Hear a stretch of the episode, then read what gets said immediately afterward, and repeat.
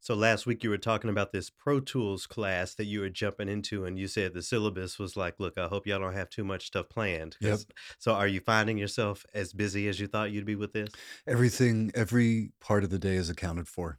Yeah. Every part of your of your days. Yeah, I've had to regiment things out in order to get through it. But um, so far, what I've been able to get from the syllabus is each week we're going to have about 60 to 70 pages of reading. Hmm.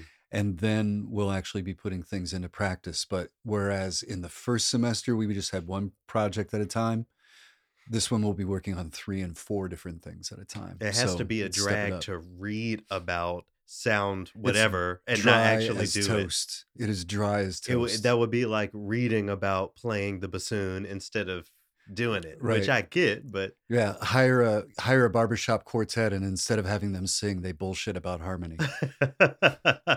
so what so but but any any little morsels are you have you grabbed things that you've been able to apply to other things from from Yeah, this? you know, just little production tips um, about mixing primarily, trying to break things up so that the uh, things sound more interesting in your headphones. You know, Mhm. Sure, sure. things like that. Well, it's good. We're keep in mind this is week two hmm of the second course, so it's week two of how many weeks?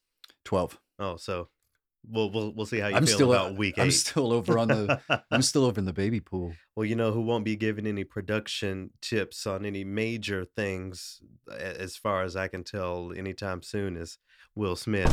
You hear about his ten-year sentence. Ten years. Yep. People over. I'll, I'll, I'm gonna I'm gonna I'm gonna just speak plainly, speak my truth. People overreacting over all of it and making it so much bigger of a deal than it actually is. I think contributed to this. I think this is this was the Academy's way of uh, pacifying a lot of the internet You think? talking and Yeah. all of that. I mean, what do you think? Do you, do you think he deserved 10 years stay out for bruising the man's ego more than he bruised his the face? best the best response I saw online to it was why is he complaining about not having to attend this yearly boring Sure, work event? sure, sure, sure. I hear that. But there's look, there's always a way to to, to turn it around and, and into a good. But I, the you know the the first thing Dell said, I I didn't even come up with this. The first thing Dell said when we were looking at the news about it was that black folks are punished more harshly because it's their way of saying that we really didn't belong in the space in the first place. Mhm. I mean, Well, you know, it's true if you want to look back at uh, Neil Simon, Roman Polanski. Um, you know, they have all sorts of weird. And I don't even know these folks, not by You name don't anyway. you don't know Neil Simon? Um, you you don't. Maybe Okay. maybe the face of the the role of the movie, but these these are folks who have done worse than Not Neil. Simon, not Neil Simon, Woody Allen. I'm sorry. Oh, of course. Yeah, he married his stepdaughter or something. and uh Harvey, what's his uh he hasn't been in the news recently. I forgot his name. Har- Harvey Weinstein. There you go. Yeah, yeah. Anyway, they're, it's worse for them and look, they're still and they were talking about I Am Legend too. So what's gonna, oh, you know? what you doing out here, Fred?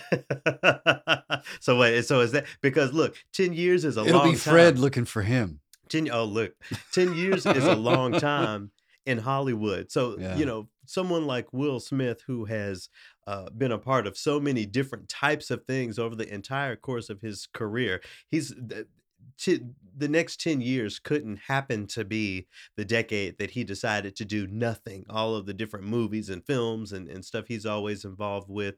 So you can't tell me that he won't be nominated for something, maybe even an Oscar in the next 10 years, considering the amount of work that we've known him to do. Yeah, but this does this doesn't the expulsion doesn't keep him from getting one, does it? No, but that's what I'm saying. So are, so are we going to have the the Oscars in in 2026 where Will Smith is nominated for something and wins but can't be there and that's when this story circles back around and everyone remembers what Probably. happened 5 years ago or Uh, according to the way the simulation has gone thus far, it seems like that will be the way that it goes. Yeah. Well, yeah. I mean, I, I, I just wanted to touch on that before we really got into anything because I was really shocked by that, and you know, the the idea of being uh, punished for something that isn't really that big of a deal is something that I can speak to uh, personally. But I, uh, I wouldn't hope have done it. I I wouldn't have done it at the same time. Come on.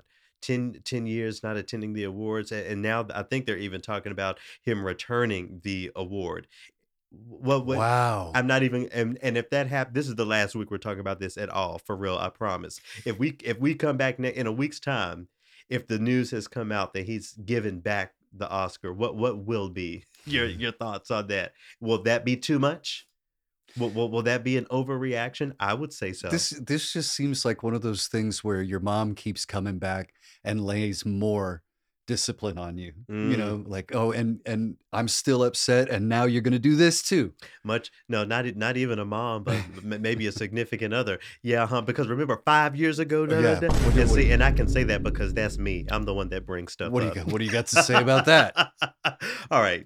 Hello, everyone. Good evening. It's, it's evening for us anyway, right now.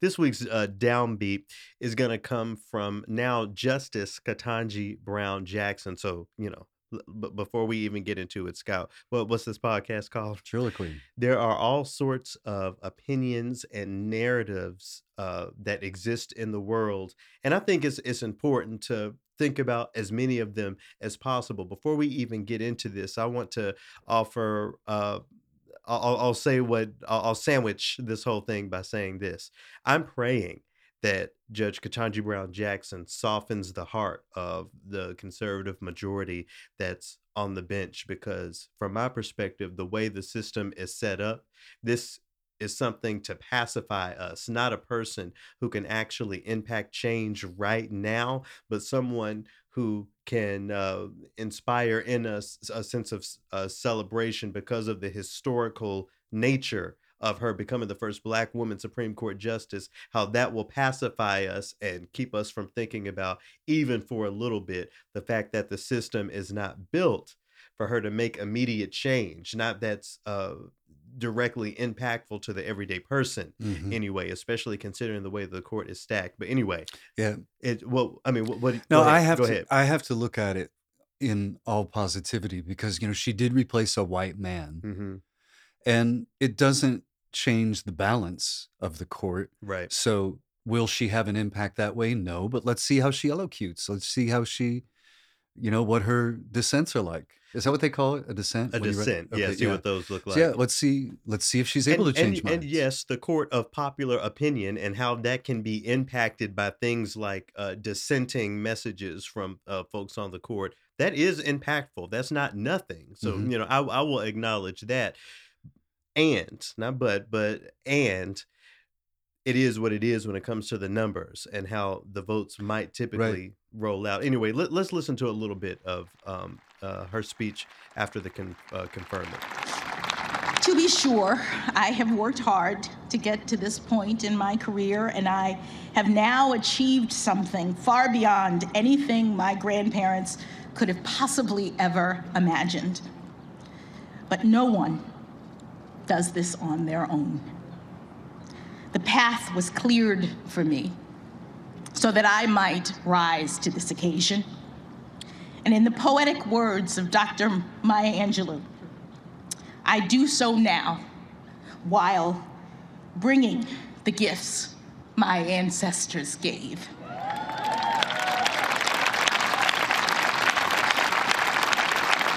I,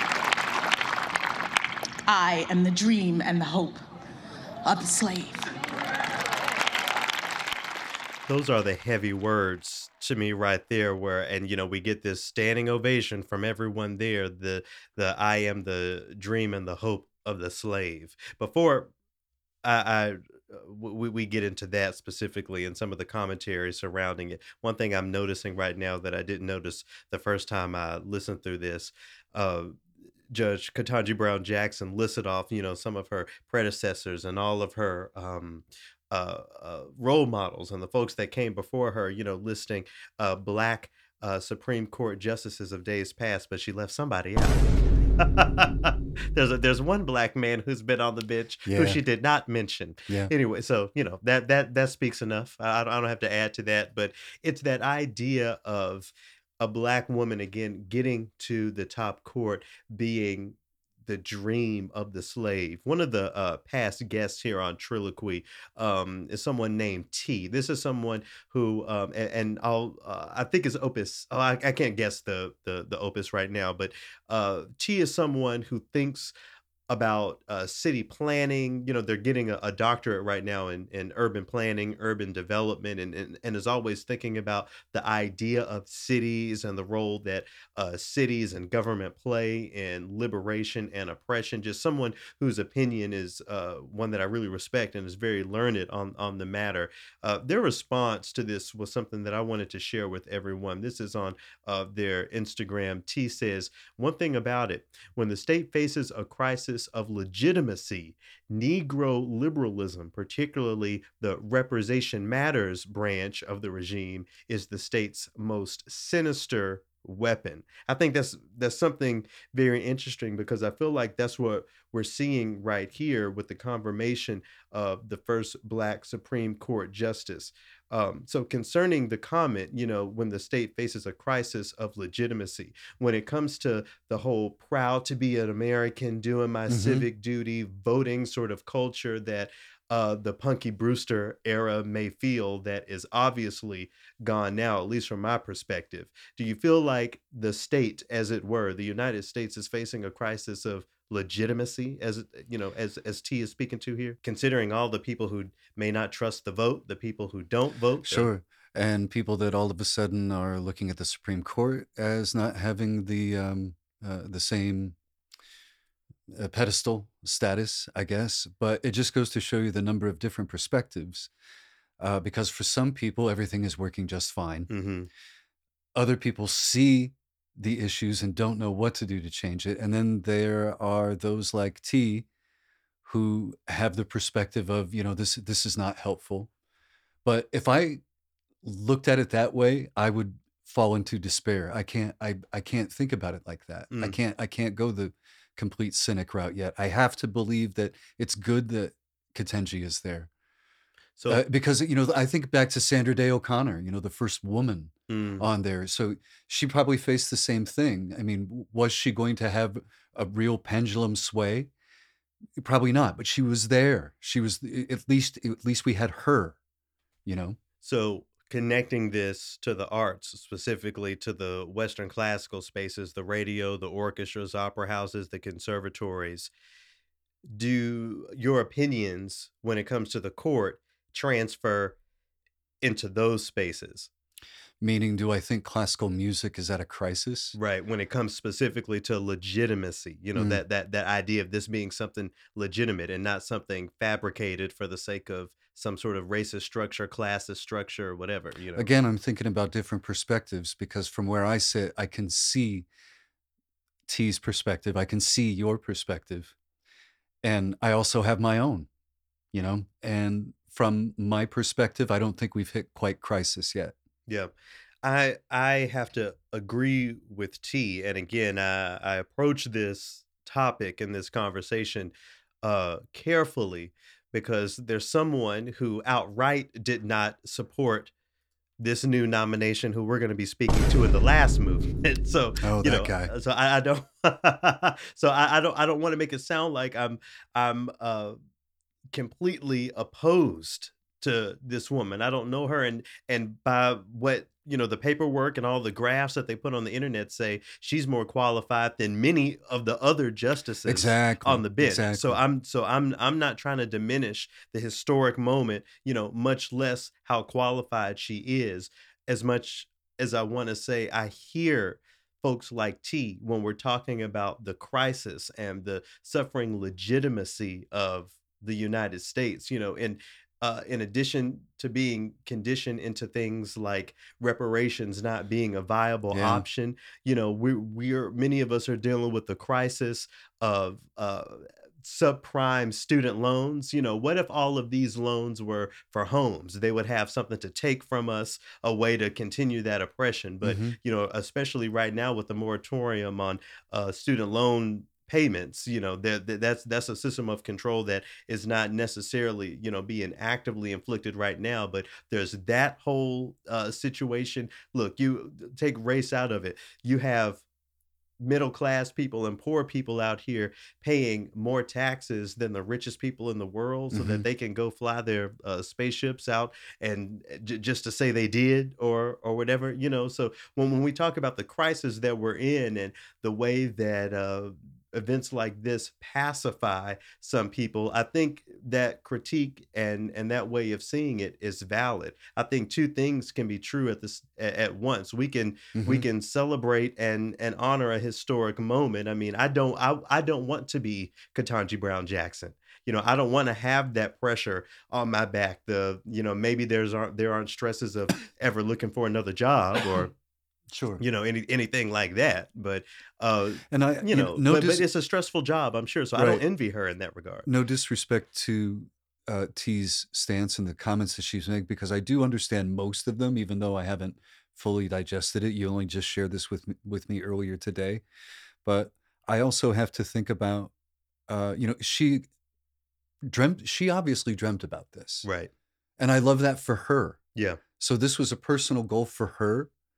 Then more power to her. this is one of the things that I was talking about with uh, Jamie Ali Law um, in the third movement a few weeks ago. How you know when we talk about opera, spaces like La Scala and the Met that have historically kept us out Mm, are spaces that if it was up to me, we would just get out of here one way Right, or another. right. And black people and people of color who want to sing and star in those spaces have the right to want that. So I, I always, you know, it's a very nuanced conversation as far as dismantling systems and rooting for everybody black who's rooting for everybody black. So, you know, I send my prayers. This is this is what I will say, you know, officially. I send my prayers to Justice Ketanji Brown Jackson, you know, for her to prove those of us who have no reason to trust the state wrong. Prove us wrong. Soften the hearts of these conservative justice so that we can actually have liberty and justice for all as it is supposed to be as it says you know? So that that that's that that's my thing there. I think those concepts definitely cross over into the arts because there are so many people who Mm, you know for similar reasons have no reason to trust these institutions and no reason to trust that no matter what black person you put as general director or vice president of x y and z or whatever how at the end of the day you aren't going to affirm communities of color and marginalized communities in the way you were you know those in the way you should. Those people exist and i understand and you know are with them most of the time. At the same time i feel like if we can have the courage to break down some of these conversations and understand why some of these narratives exist we might be able to get a couple steps closer to actually renewing the system so that we can all trust each other once again and actually engage the art without all of the drama and all the politics of it all. Let's get into it.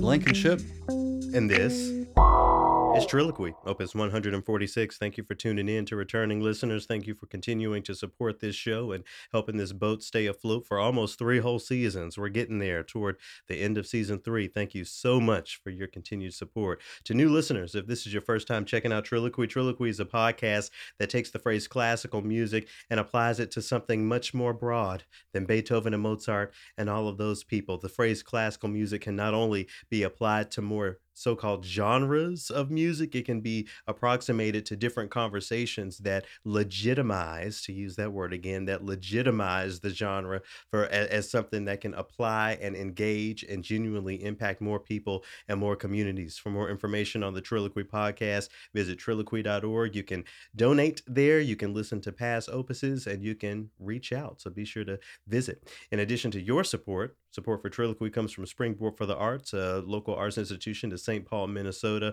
affirming the need for artists to make a living and a life. More on them at springboardforthearts.org. I want to thank Nick Cooper and all of the free radicals down in Texas. Uh, a while ago, several months back, Scott, we featured uh, Nick Cooper and guests to talk about uh, the album White Power Outage. Well, there were so, so many sparks around that project that uh, White Power Outage 2 uh, has been released. I'm playing uh, bassoon and flute on the album. I uh, did some uh, arranging. I, I I took some solos and transcribed Did you for the players. You were I, spitting I didn't say any words into the microphone, Oh, man. but but I was really honored to be a part of uh, the whole thing. So that's how you can find that on Bandcamp. I want to uh, thank the Peabody Conservatory for having me for the next normal. Um, they basically asked me, Scott, to record a video talking about all the different aspects of my work and what I do here in this studio every day that that that allows me to somehow keep the lights on and and keep some food. So appreciate everyone over at the Peabody Conservatory. Scott, I taped video and audio separately, so I feel like I'm doing something now. Right. I mean, there were some there were some sync issues the, the first time through, but but second time's a charm. Yeah. Yeah.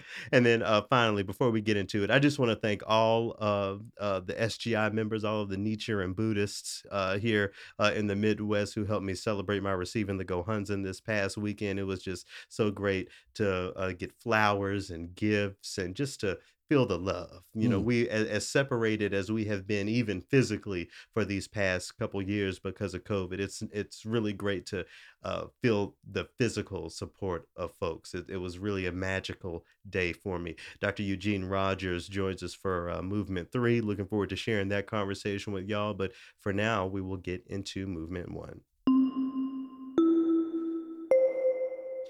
A while ago, you brought in an accidental where a church was Making instituting their own reparations uh, by paying black artists. Would remind me what that was about, if you can remember. Right. Whatever, um, whatever piece they performed that was of, uh, by a black composer, then they would make donations or contributions somehow from their collections to that artist. I guess. Okay. um, Well, I'm gonna. I I brought in something similar to get us started for this first movement this week. I'm gonna give a sharp to the First United Church of Oak Park. This is in the Chicago area. I'm reading from globalnews.ca. It says Illinois churches.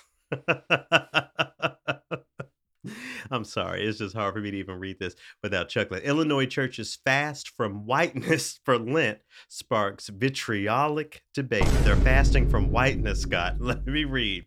A church in Illinois has sparked a major debate and plenty of vitriol after it declared it would, quote, fast from whiteness during Lent. First United Church of Oak Park, an open community church outside Chicago, announced that it would not use any music or materials written or composed by white people in the 40 day religious observance period that leads up to Easter. You know, the good news is, Scott, the folks in that Bible of theirs aren't white, so they don't have to worry eh, ab- There you about getting rid of that despite, you, you know, despite common belief. But what are you, what are your knee jerk reactions to this? I can't even imagine what it would be like if a black church said something like, oh, well, we're fasting from whiteness for 40 days. So I'm glad it was them. What do you think? so they're just not performing music by white composers. That's that what it. That's that- what it. That's what it sounds like. Let me read a, a little bit more of this.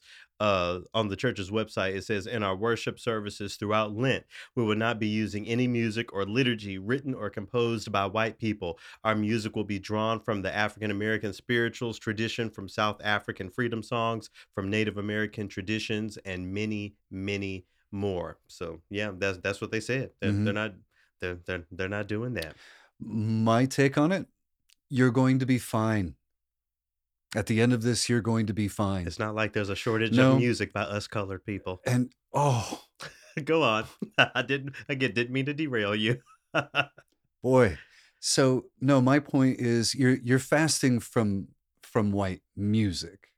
It's not whiteness because Oak is this Oak Park? That's what it said. Okay, so this is the United Methodist Church of X suburb, Sure. right? sure. So we know where we are. hmm We know what the drive there's like, what and the I- drive home. So what I hear news you has- saying is that this is performative. Is that what you're saying? All I'm saying is they're going to be fine. I wonder what the hope for impact is. So again, going back to what we talked about several weeks ago, the church, the white church that was paying reparations to what they call reparations to black artists whose music they would use, you know. So that's something that's directly positively impacting those black composers and, and music Mhm. creators. What yarn can you pull on as far as a hoped for impact here? Awareness or giving folks something to to think about? Again, what I'm what could I, it be? again I'm thinking about perspectives because there are probably people in that congregation who this is going to be a big lift. You know, that that this is this is and and maybe it is performative in the fact that the people who go there can, you know, when they see their friends at the grocery store, they can say, "Yeah, we're not we're not listening to any white music. This so we're really we're really doing the work. You know, we're really trying to get get ourselves right." Uh, it's Tell me that conversation won't happen. Oh, of at course. the Oh, at the ham sample station. oh, that's what. Yeah, all throughout Kmart. And oh, they don't have Kmart in Chicago anymore. But you know, whatever. Yeah, you're right. You're right. That's something.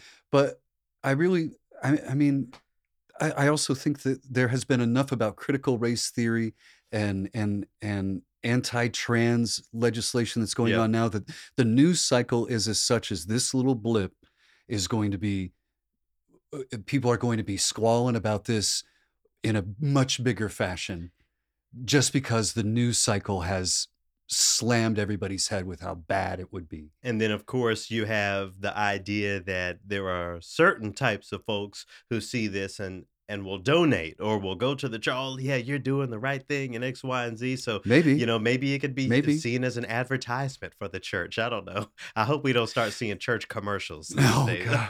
So all I'm saying is is that on some level this Yeah. will work, mm, okay. Okay. but there's a whole bunch of them where it doesn't. I want to go I right. I want to go just a little deeper before we well let, well but before I say what I was going to say. Of course, there's backlash. So in in this no. so in in uh, in this article here, I'll link it. They uh, list a few of the tweets from folks who are are upset. One of the tweets ended, and you know, this is the thing. Somebody can you know get on my back and say, "Oh, why are you saying these people's names?" That are, they they say things publicly, and and I think they they believe that it's just going out into the ether. But if somebody really wanted to, I'm I'm not even I'm not going to at this person. Y'all can see it in the article, but uh, the internet is fast and they could find this person anyway just making that little side point but um, one of the bit of backlash here says sounds like first united has publicly declared its hatred for white people go ahead but if the shoe was on the other foot what would you think is this really the message you want to send historic churches woke new spin for lent fasting from whiteness and race-based liturgy yeah the, the the folks are mad and it's it's that claiming again of a whole and i'm nobody's christian but claiming that whole religion as something white uh, you know not uh, just speaking to the culture and even the music but even some of the image the prototypical uh mr caviezel you know jesus caviezel christ that we think of when we when we think of that that figure you know that that whiteness that has been attached to it plays a huge role in this. And this is why things like uh, equity are important because when we go back and consider the conditioning of thinking of, you know, a Middle Eastern religion as translated into America as something white and focusing Mm. on something else during Lent as something violent or anti white, it, it all wraps up into So the how messy this all is. the music is not going to be white and this and they're announcing hatred for white people. What was the sermon? probably probably not hatred to white people but you know how people get into their feelings I'm about certain things See, i mean they and they act like you know the, these hymns that are being sidelined for 40 days for goodness sake it's not like jesus and 40 christ wrote the music right 40 come on scott yes Thank you. um it's not like Jesus Christ wrote the hymns themselves or something. You know, it's so uh, there, there's there's just the conflation of many things culturally over generations. I think is being challenged by this congregation, and you know, Yeah. quite honestly, I'm here for the mess, so I say good for them. I all I Go ahead. No, so, what were you going to say? I was going to say, you know, just nothing surprises anymore. I am I am Simone Garnett in The Good Place, and I'm just being fed chemicals. I'm dead, and this is this is all stuff that's just being fed to me. Let me. I I don't know. I like I said, in some respects, it, this isn't surprising at all, and in others, I'm sitting here shocked that like what for 40 days. Okay, so for a little bit more than a month, you- you're not going to listen to white music in church. You you can do whatever you want when you're not there. I don't know. Maybe I, maybe I I don't feel the spirit in the same way that they do. you know, yeah. um, what do you uh, before we leave this? I want to go a little deeper. So Of course. we can, you know, we can talk about hope for impact and what was on their minds, but I feel like there's a way to go around this where we actually have the perpetuation of certain power structures if we're talking about a predominantly white congregation putting black music in a position of servitude. This is this is how we invite black people into or black culture the black thought black creativity into our space us to use it and to use it for this purpose of making a point to make certain people mad on the internet or for us to feel good about ourselves because we're doing something radical during Lent. I feel like there is a way to look at this to where those those power structures, those historical power structures are being perpetuated in a weird way. What do you Mm. think about that? First off, let me be clear. Shout out to the church for doing it. Yeah. Okay, that I, I don't want to diminish that at all. Yeah. And I do not feel bad for anybody sitting in those pews who are who are salty about this. I mean, just sit, yeah, because we'll show up to service mad and just sit And- there with a scrunched up. Well, I don't know. Maybe all the congregants are happy. and I could be making oh, tons of assumptions. You see, but from my perspective, I've been there's only been one church I've gone to with regularity, and it was Unitarian. it. Mhm. Every week, there was something non-Christian.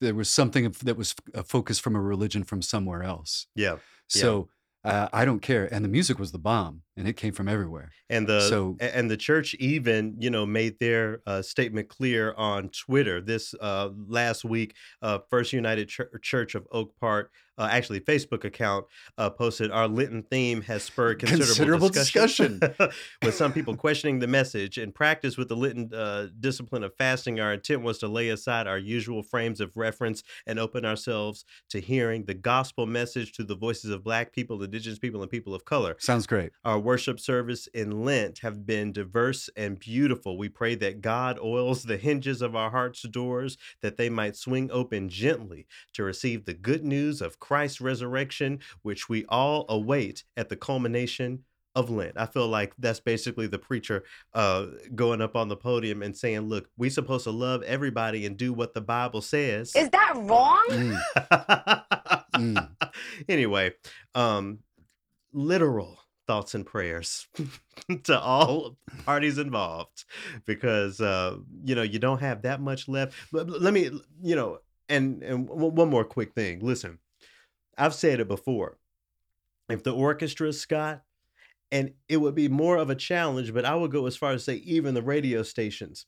Let's not say all music by white folks is just washed aside for Lent. But if for like I say, like I like to say, for five seasons, for five orchestral seasons, if orchestra said we're gonna put Brahms and Beethoven and Mozart, you know, pick the top five most performed composers in those spaces. Mhm. We're gonna put them on the shelf for five seasons. There wouldn't be a shortage of music No.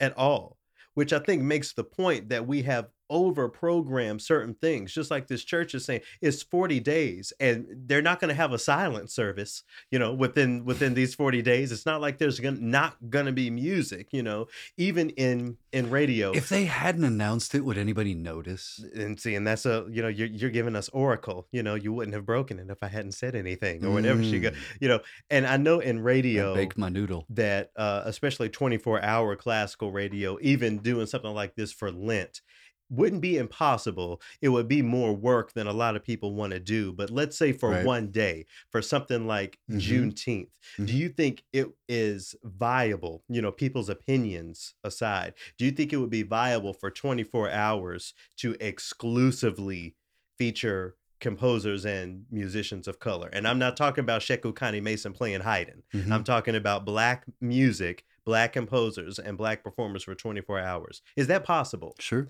So when does it become impossible? Two days, seven days, 40 days for Lent? Uh, good question because I know that in the month of February we have the Black History Month stream at Mhm. work. Yeah. So uh, I don't know how long that goes before it repeats. Yeah. Um, and then of course there's whole the whole Black History, Black Music Appreciation Month Right. That's Correct? It June, I think, right? Yeah. with Juneteenth, and we did it there mm-hmm. on Juneteenth. Yeah. uh, so it's yeah, it's possible So depending on depending on your library. So again, shout out to to to this church. Uh, I think radical things like this, while maybe on a level shock jock, you know, at right now, I think broader scheme it, it helps inspire Right. people's imagination. At least have conversations that'll get us somewhere. There are, there are folks there who are losing their minds Mhm. right now over this, and then there's people like you, like T, who are going yes and what else are you doing? and I mean, I'm sure some of them are members, but you know, I grew up in the church, and like the uh, preacher used to say all the time, "Don't act like the devil don't have a seat in here too." Mm. Anyway, Did you do it? Did you observe Lent? Uh, the last time I can remember observing Lent and and for and not for religious purposes, but as something to do, as a practice, a personal practice. You know, like oh, people will be like, well, I'm gonna just stop not drink for 40 days just to purify myself. It's not in conjunction with church or anything. Anyway, Mm. I just wanted to make that clear. So when I was in grad school, I was like, well, I wonder what it would be like for me to give up my car radio for 40 days. And when you live in Los Angeles, you spend a lot of time in the car. So, Mm. you know, that was a big sacrifice. And it actually uh, made me appreciate listening to music in the car a little bit more when I came back to it. I have a friend guess, yeah. uh, who lives out in California. She's not religious at all, but she would do a Lent thing every now and again. I remember one year she, she, said she gave up her bed for 40 days. And, you know, Wow. that Wow, good one. you know so that gave her an, a deeper appreciation so look maybe so maybe these uh, church people will come back and have a deeper appreciation of whatever four part unseasoned hymn That'd be they're, they're singing Yeah. all right we're gonna uh, transition out of this. I think i gave that church a sharp. I'll give them another one. We're gonna transition out of this uh, with I, I was trying to think of what is a one of the classics that if they had the right repertoire the right repertoire the right personnel that this church could really get off and expose uh, uh, some of these uh, folks who may not be as familiar with the black church tradition with one of the classics. And the one i uh, decided to pull up was marvin sapp's never would have made it. Let's listen to a little bit of this to get us to our next accidental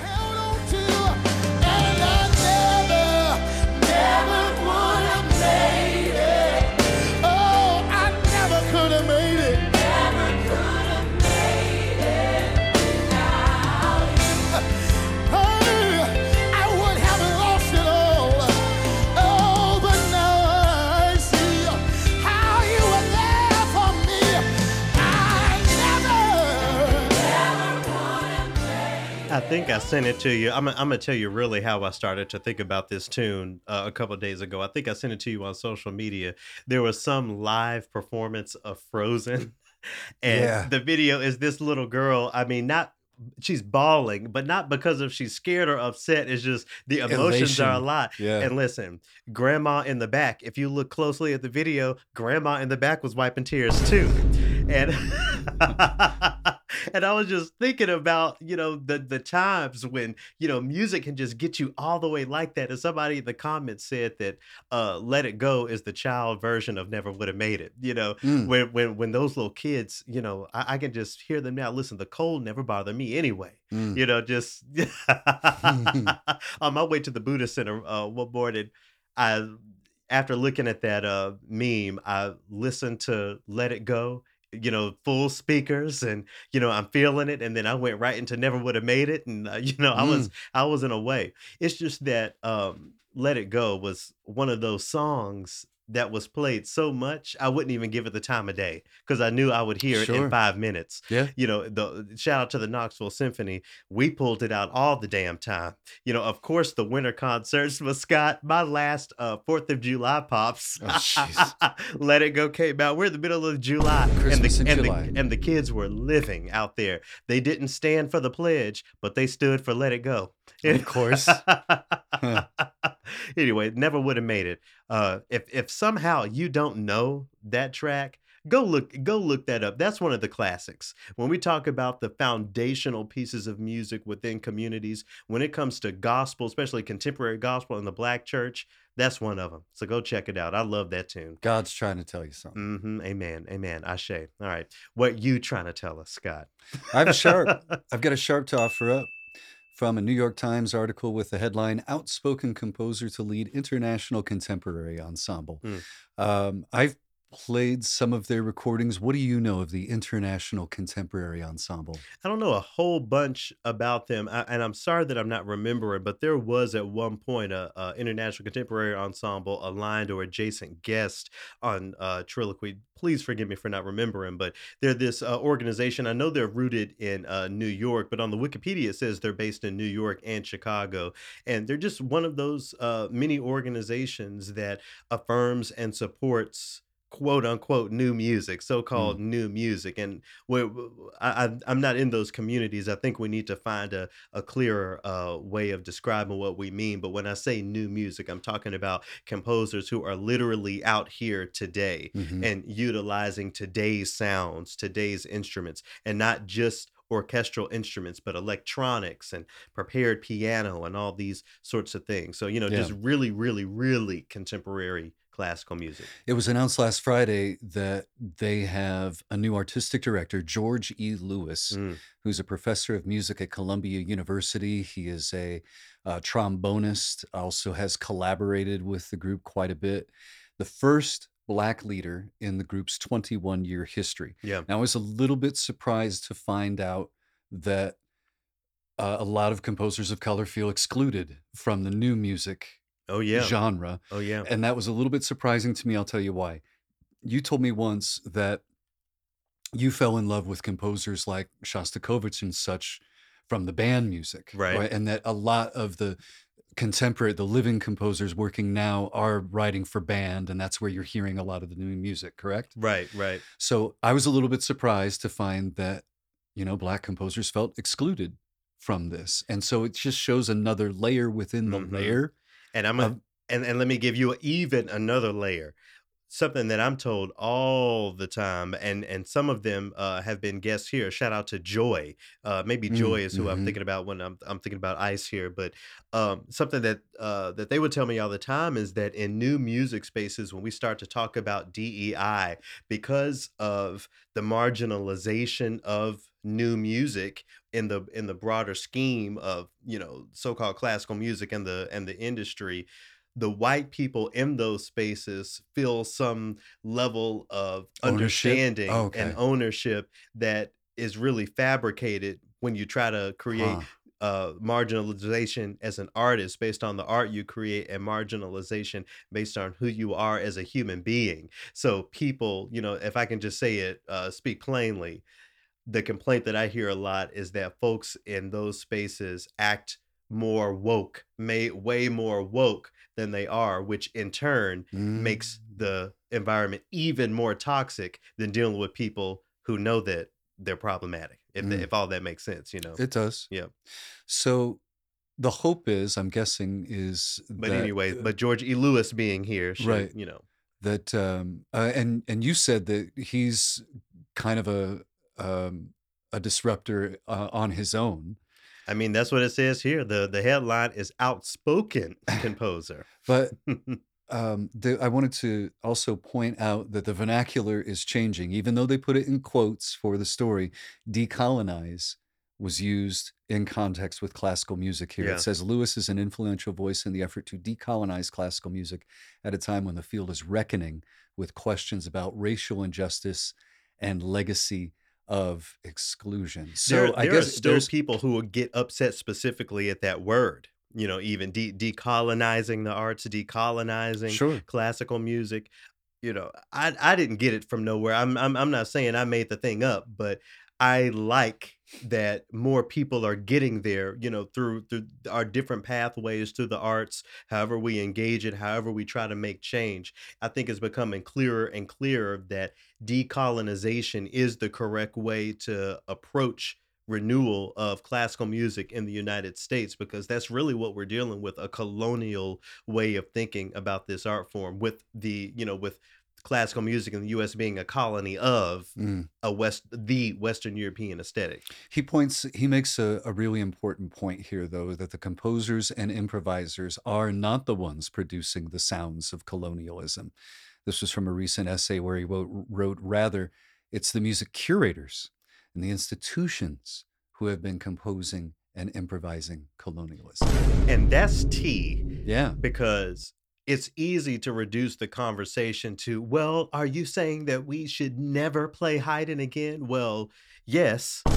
but that's, if you ask me, that's what I say. But Right. that but that's not where the conversation should be centered. We're talking about renewing the institutions, and I think that point is is very important to understand that the that you know Beethoven is not maintaining the status quo. It's it's the people who continue to center him more than than other things. I, I think that's very important to know. And you know what I have, you know, very.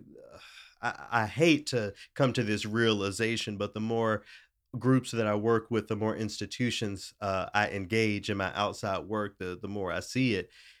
Not only you know do we need to talk about it's the institutions holding up these status quos, but really the musicians within these institutions. It's easy, I think, at least from my perspective, to think about the musicians as the folks who are just playing the music. They're there at the whims of the board and the artistic planning committees and and X, Y, and Z. But from what I can speak to, and uh, again, like I'm saying, I, haven't worked with all orchestras, but from what I can speak to, it really is the musicians going to work saying, actually, I only want to play, you know, insert European composers. That's what I'm trained on. That's what I love. That's what I went to music school for. That's why I, you know, applied for this job or audition for this job.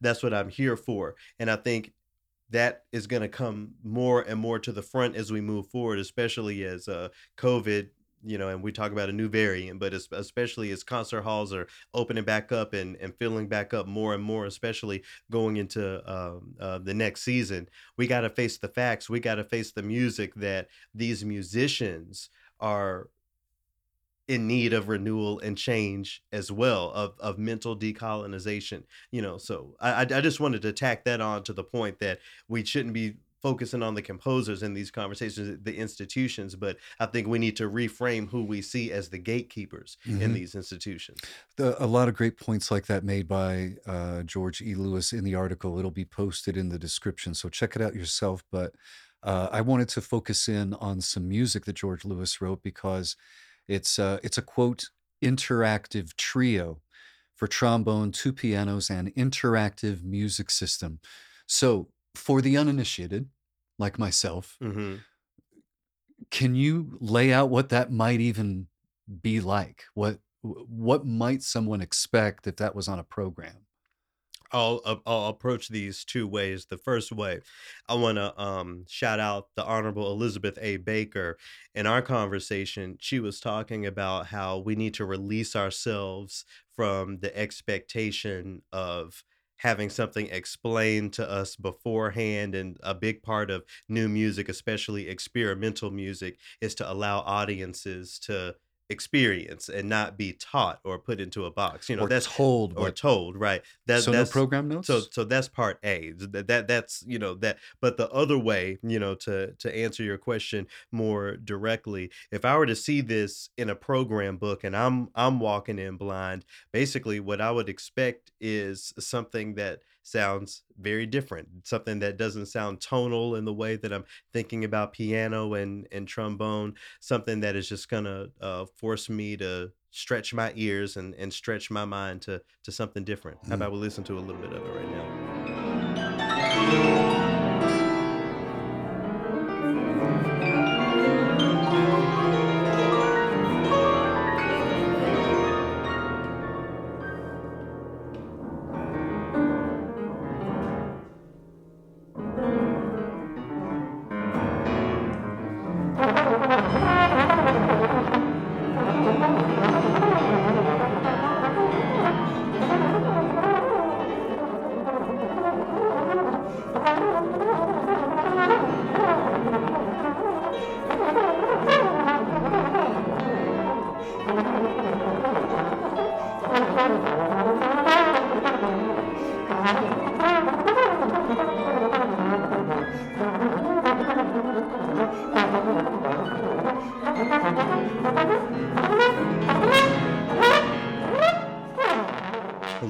George Lewis's interactive trio for trombone, two pianos, and interactive music system. You know, this is the thing. There's so many layers to this conversation because the first thing I'm thinking about is when experimental music uh, was really beginning uh, to be dug into in the uh, in the 20th century, in the middle part of the 20th century, maybe even a little bit before, digging into sounds that are way left field is something that I'm sure was allowed to more of the white uh, artists like John Cage and those people, and not other folks, you know, as evidenced in the way that uh, we're familiar with certain names. You know, Julius Eastman is a name that folks have been saying regularly only for the past decade, if if if if, Sure. if even even that long. So there's certain allowances for exploring certain sounds that are rooted in class and and identity. You know, huge conversations there. But the one that I think is more pressing, Scott, is that when we try to affirm more music as classical and suitable for uh, classical spaces, what we, what we consider classical spaces, we're not typically uh, making the argument for music that sounds crunchy, quote unquote, but that sounds different than just the orchestral, you know, paradigms of music. Okay. Mhm. Now, with all that being said, this music by George Lewis is that so-called crunchy music. What kind of framework would you or could you uh, offer to an audience before presenting something like that? I've gotten into the Ah. experimental music into some, in some of my radio stuff, and for me, I think it's important to just affirm the audience in advance to say something to them like, "Look, for people who aren't uh, entrenched in new music spaces." This may sound a little different to you, and I and I would I would be intentional about saying not saying things like weird or strange. I'll say, you know, this may sound a little different than you're used to, but think about something. And, you know, of course, this is an example of a piece of music that I will be as familiar with as I can be so that I can paint as much of a picture for the audience. Anyway, that that that's basically how I would uh, approach it. Do you have any ideas as far as contextualizing this for people? One of the things that I have learned is that anytime you're going to present something like this, or you know, you've got a format change that you're dealing with, or something like that, Right. um, don't try to hide it and go, "Oh gosh, I hope you like what I hope you like what this is." Like you say, if you're going to be a bear, be a grizzly. be a grizzly. Promote the hell out of it. Get out there in front and talk about all of the things that you're excited about. mm-hmm. How this is going to sound different. Yeah. This Yeah. is not what you're used to at all. And you that's see that's the- that's good. and you I like see that. and you see the way my face even changed how when i'm talking about it so you what you want to do is is prop it up so that it has the better chance to succeed yeah. Instead talk about how great it is rather than Ooh, i hope you like this Yeah, I like that because I because I think what the uh what a curator again George Lewis was George E. Lewis was talking about is the curator's fault. The way that a curator thinks about a piece of music, I think can can be Mm. determined or at least be Mm. faked or fabricated. Not that you should be faking it when it comes to what you present, but I think you're absolutely right. If if you, it's like when a little kid bumps their head. If you freak out and say, "Oh my gosh, oh my god okay?" he's gonna, you okay That's when they start Then they start screaming. and I don't have a child, and I know that much. so, um, but if it's if it, and not to call audiences children, even though they know they can be acting like children sometimes when it comes to this new music. But I think you're exactly right. If you're like, you know, I'm I'm really excited to share this with y'all. The next one, you know, plenty of folks will not like it. But that's true for the Haydn and the Beethoven as well, because I'm turning the channel on that. Mhm. That's the point I make. So, you know, for all of the people who think, well, I don't see how I could possibly put that on. I can just hear the uh, the radio station uh, dials changing from all over. That's true. That's happening anyway. So give some so so give some room to to these new sounds. Uh, if it if for anything, affirming the people, the many people of color, and all people behind this valid form of music. You know, if not only for that, but being be just to help expand, to decolonize, as I say, and even as the writer that uh, uh, piece said there, Mm. uh, when it when it comes to these classical spaces. I love uh, digging into uh, new music. That's really my bag. I use the word weird not as a pejorative, but as as something good. I love all the weird stuff, and I hope y'all do too. And congratulations to Professor George E. Lewis on becoming Artistic Director of International Contemporary Ensemble. Yes, absolutely. And we're here in the second movement where Scott and I are going to highlight some music that we've been spending some time with in our own time. I'll, I'll get us started since we're on this kick of, of new music and loosening parameters. So, in the same way that I was just speaking to uh, program notes, I feel like in our use of the phrase classical music, when we center that Western European aesthetic and definition of that phrase, there's there's so much more than just aesthetics that are being centered and codified as classical. I'm thinking about form and structure and being able to hear, especially when you're talking about those classical era pieces of music, being Mhm. able to hear where a piece of music is going. Uh, oh, we're back at the recapitulation. We're getting toward the end, you know. So having that structure. That's not the case, of course, with all Mm. classical music. So Mhm. um, as I've been uh, intensifying my study of the ancient sutras and you know sitting up here late reading all that stuff, I don't like reading in silence, but I'm one of those readers, Scott, uh, that I can't read with the TV on. Can't have words. Yeah, yeah. Even even if someone is talking or if Dell is on the phone or something, that would be distracting to me. So I've been trying to uh, find music uh, that I can, you know, use to just help me focus. And with you know ancient Indian written sutras, I decided to dig into some Indian music, and I found this album that's titled simply enough classical music of North India. So I just Hmm. let it go and let it play. And I was expecting uh, different movements or, or different segmented things. But the track I ended up on, uh, called Raga Sahu Kanara, is just an hour's worth of music. Uh, we often talk about Nirm- Nirmala Rajasekar and the you know raga she played for us on Triloquy. I think that lasted I don't know what ten minutes. 15 minutes or something what what they played but it just was kind of going and you can tell they were exploring and interweaving. Well this is what uh, this music does for about an hour. Obviously i won't uh, play the whole thing but i think it's just a another really great example of how if we lift the parameters and all of the gates and walls uh, around that phrase classical music we can open up ourselves to exploring much more and just getting into a vibe. Not necessarily a story or a feeling even but just a general vibe. So here's a little bit of this uh, raga sahu kanara that i've been listening to this week. I've really been enjoying it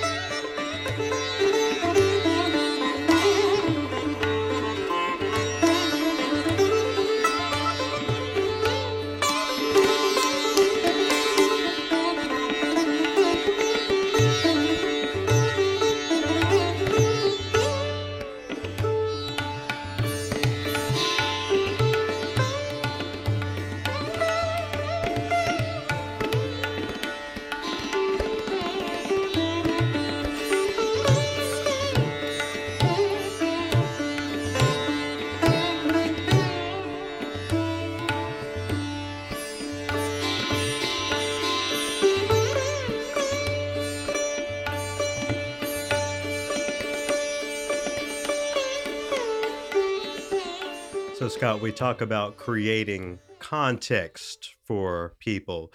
We don't, obviously, we don't have lyrics or anything to connect our ears to. And we certainly don't even have the Western uh, harmonic structures that tell us when the end of a phrase is coming or when the beginning of a phrase is here or anything like that. We're just kind of listening to this freely. Mhm. Uh, where does your ear go? What what do you what do you find yourself attaching your ear to when you listen to music like that? Are you following the drums? Are you paying attention to the sitar as it is in in this recording? Is there something that you find yourself latching on to? When that kind of music is done well and I'm really immersed in it, I feel like I'm paying an awful lot of attention to the the beat Mm-hmm. because I think it's difficult to maintain that. Oh, sure. Yeah. And you're uh, obviously you're listening to the sitar as well, but it becomes more of like a uh, something in the in the tapestry behind the beat because it's a hypnotic thing. hmm And you, like you said, there's no recapitulation to let you know when they're coming to the end or At such. least not that we can Ri- hear. right. You know? They probably know exactly Right. what's going on. I'm sure they do. And so when they rap, it's almost like waking up from a nap, you know, almost Yeah. like going, whoa. and that's for me what's um, among the most beautiful things about the experience of digging into classical music like this is that you spend all this time on this journey and like you said when the music lifts it's like this oh wow look at what i just got to experience. Let's let's let's check out the the the end of, of this raga to see if we can feel a little bit of that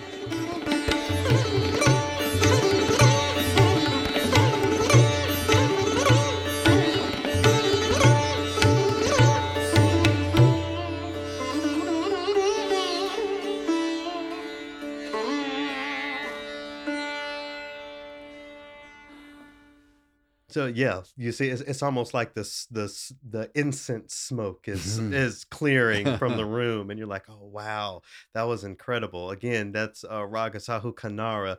Uh, on sitar was Sri Manilal Nag. Playing the tabla was Pandit Mahapurush Misra. Uh, the tambura player was Sachiko Toril, and that was uh, recorded back in September of 1985. Think Hmm. back to 1985. That music was more far away from the United States than now. Obviously, geography hasn't changed, but you know, of course, what I mean to say is that it seems like the world pre-internet must have seemed like such a a bigger place. I wish Sure. I wish I could experience what it was like hearing something like that for the first time back in those days when you couldn't just go to YouTube. That had to have been a, a record, you know, that is that was prized by music fans if they could get their hand on it over here Or if you were lucky enough to catch it on the radio station or something like that during yeah. the World Music Hour. Right, and, and we all know, you know, we, we repeat that's like saying the ethnic food aisle at the grocery store, and I go down the ethnic food aisle, but but that doesn't mean it's not a problem. I'm going to start a gallery every time I see that and send it to you. and then, of course, you know, just b- before I leave it, it just reiterates the point that the phrase classical music does not mean Beethoven. That's just what we have been taught for it to mean. I, I I didn't make up the name of that album. The name of the album is literally Classical Music of North India for sitar and tabla. So there is no it's certainly not at that time and not even now there's no conversation about should we be calling this classical or no it- be- be- because it is. So if they can affirm that for themselves as a people and as a culture we can do the same as it applies to our music and our musical sensibilities and our music history. So that's what i've been reading my sutras to a bit of north indian music. You know that's the other thing i learned uh, before i passed off that's one of the other big things i learned from nirmala that i have that i've always taken from me. We think of india as one place but south indian classical is very different Yeah. than north indian classical. I'm sure languages are different and food is different. So of course the the music is different. So yeah the sitar is very much a north indian uh, instrument as i've learned. So great to dig into the north indian classical music this week as i dig into the lotus sutra and all of those ancient things that i can't quite understand all the time just Me like the music. Yeah. what you got this week? Well, I am going to dig into some classical music from America, i.e., jazz, our own indigenous music, uh, because it is International Guitar Month. oh is it It is. Oh, it sure is. April, April, is okay. April is International Guitar Month. have you been celebrating so have you been know- practicing more Yeah. So you know that you know the direction that I'm going to be going, and I'm going to take you five mile, five miles, five years hence of 1985, where Garrett was. We're going to go up to 1990. I would have been working overnight jazz on the weekend at KVNO, and one of the guys that uh, I really fell in love with during those overnight hours, I fell in love with the music of Stanley Jordan who is a guitarist who has a very unique I don't know of anybody who anybody else who plays the way that Stanley Jordan does. black man Stanley Jordan is a black man who uh, plays one regular uh, frequently will play one regular guitar strapped around him and then have a MIDI guitar on a stand and he'll have that in front of him. So on his left hand he's using a technique called hammer-ons where the the finger will uh, strike a string and make the note by hammering on to it. yeah So he's forming chords with the left hand on one guitar, and then on the MIDI guitar, he'll solo with the right. So he's really. Sp- I don't know how somebody splits their mind their mind like that, yeah but piano players do it, right? Sure. So I found out that's what he has done. He has changed the the tuning of the guitar to be more keyboard like. Oh. And so that's how he's getting these hammer on techniques, these sounds. Um, he has covered everything from uh, Stairway to Heaven to Eleanor Rigby, uh, incredible renditions of uh, Cantaloupe Island by uh, Herbie Hancock. And he's also done a guitar version. Who's of- also a Buddhist, by the way. Oh, is he? Yep. Cool. And he's uh, also done a transcription for solo guitar of Mozart's one of Mozart's piano concertos. He said, "Yes, I can play he this can- too." yes, so he can do all of that. But I wanted to give you a taste of one of the tracks that I first caught on to with him. And the you can hear the MIDI instrument very acutely here. You know, our technology has advanced since 1990, but this I thought would really illustrate how he's uh, keeping chords going with his left hand and soloing on a different guitar with the right.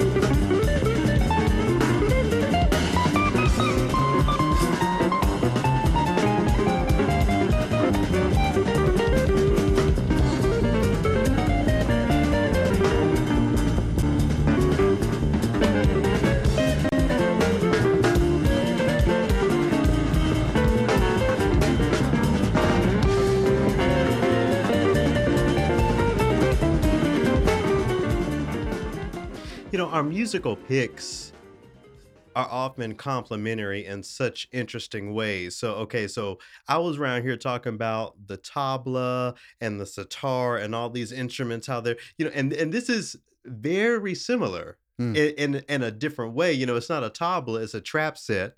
And it's not the sitar, but it's this double guitar setup, and you have the bass player going for it. In the same way that I was talking about, you know, freeing one's minds from uh, the parameters that say, okay, well, we're getting to the end. Or, You know, for most listeners, certainly myself, you know, I'm I'm uh, Western classically trained. Uh, my my training wasn't rooted in the jazz, so sometimes I find myself listening to this music in that more free way Hmm. and just getting uh getting what I can and and attaching to you know what I can. When it comes to and and you said you know of course you fell in love with Stanley Jordan's uh, music and playing in radio. How would you contextualize that for the for the jazz audiences? You know this idea of just listening freely and and letting it happen and just going on the journey. That would Is be very- is that a break? that- am I reciting one of your breaks? No, that would be very easy in jazz. Yeah, because everybody likes to be more free in jazz. Mm, And that's why they're there There was yeah. a, right, exactly. There was a, a one of my colleagues, this uh, woman who played drums in the uh, Thornburg trio. Um, she said that you know everybody who goes over to jazz, they fall in love with the free form, and they never go back to rock. They never go back to whatever genre they came to jazz from. They always Mhm. just stay there. yeah wow At least that's that's the way it seems. But um, I actually did get to see Stanley Jordan play live once, and uh, th- that's that's just a, a classic example of what you get at one of his shows. Wow. you yeah, you just heard what he does every night. Let, let, let's get a little bit of this ending, see if we have that. It, it wouldn't be incense smoke lifting from the room. It'd be another type, but let's see if we can get Let's see if we can get some of that. Any, any of that in here as, as we wrap up.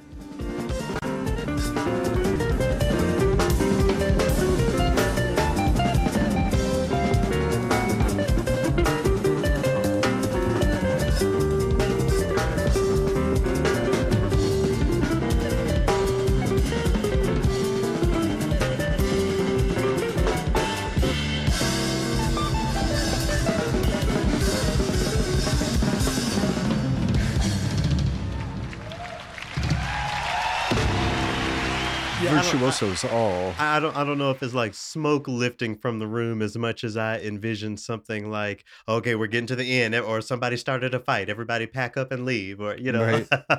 That was uh, the Live in Montreal Jazz Festival 1990 with Stanley Jordan guitars, bass played by, uh, help me out here, Garrett, Charnett Moffett.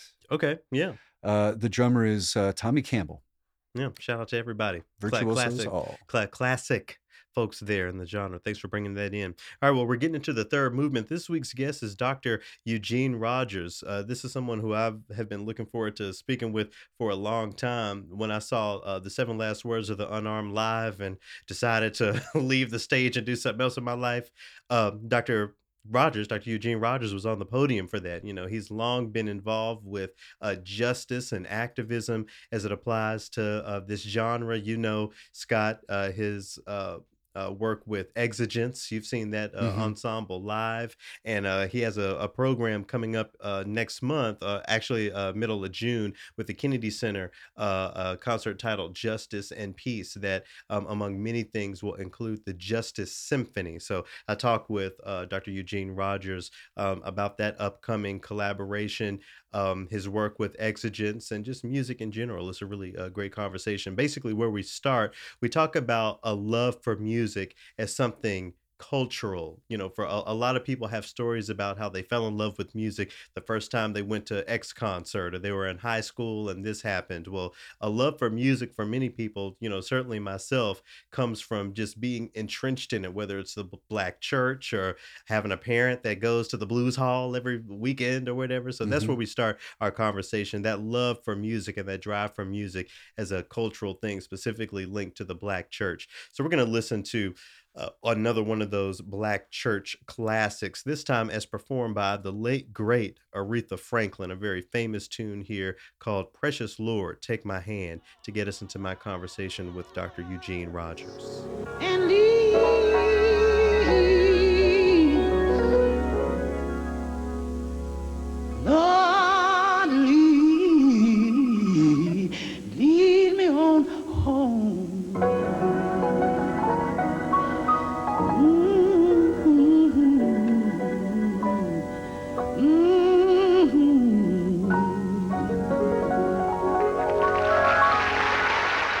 About African Americans, right?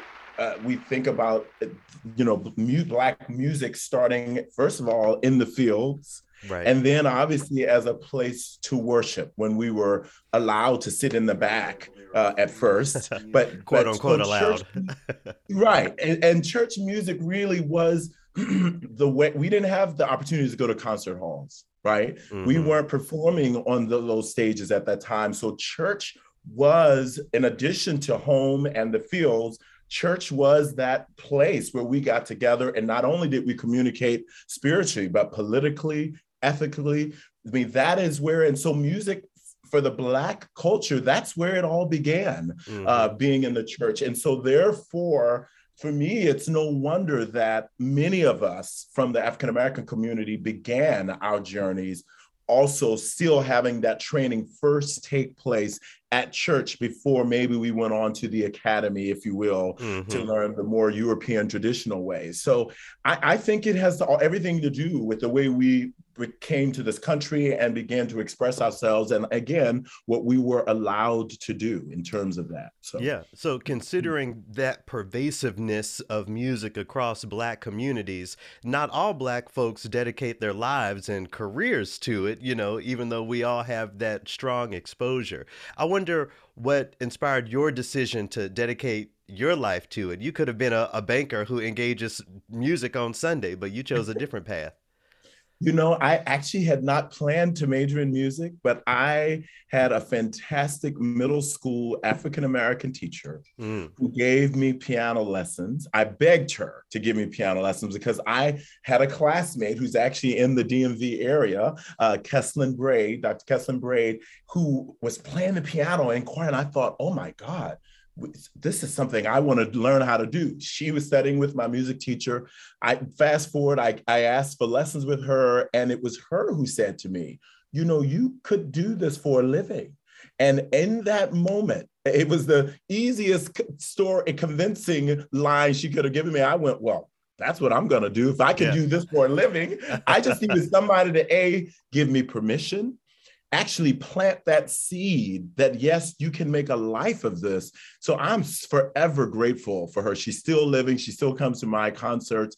But it had it not been for her giving me the training to play piano and learning all those styles then on the side me singing r&b and gospel on the side it I wouldn't be where I am today because I wasn't forced to choose. She didn't tell me that the way I sang or what my past music making was bad. Mm-hmm. She was simply saying, let's add to all that you have. And that seed, that's why I'm here. Seriously. And we talk about representation all the time, at least in yes. in theory. I mean, I, I, wonder if the fact that this woman was black and understood mm-hmm. where you were coming from uh, when it comes to your relationship with music, it, as it was already developing, was that significant? Did that matter at the end of the day? Absolutely, and more than I even think I realized then. Mm-hmm. The comfort level the trust that I had with her, the uh, feelings of validation that I received from her.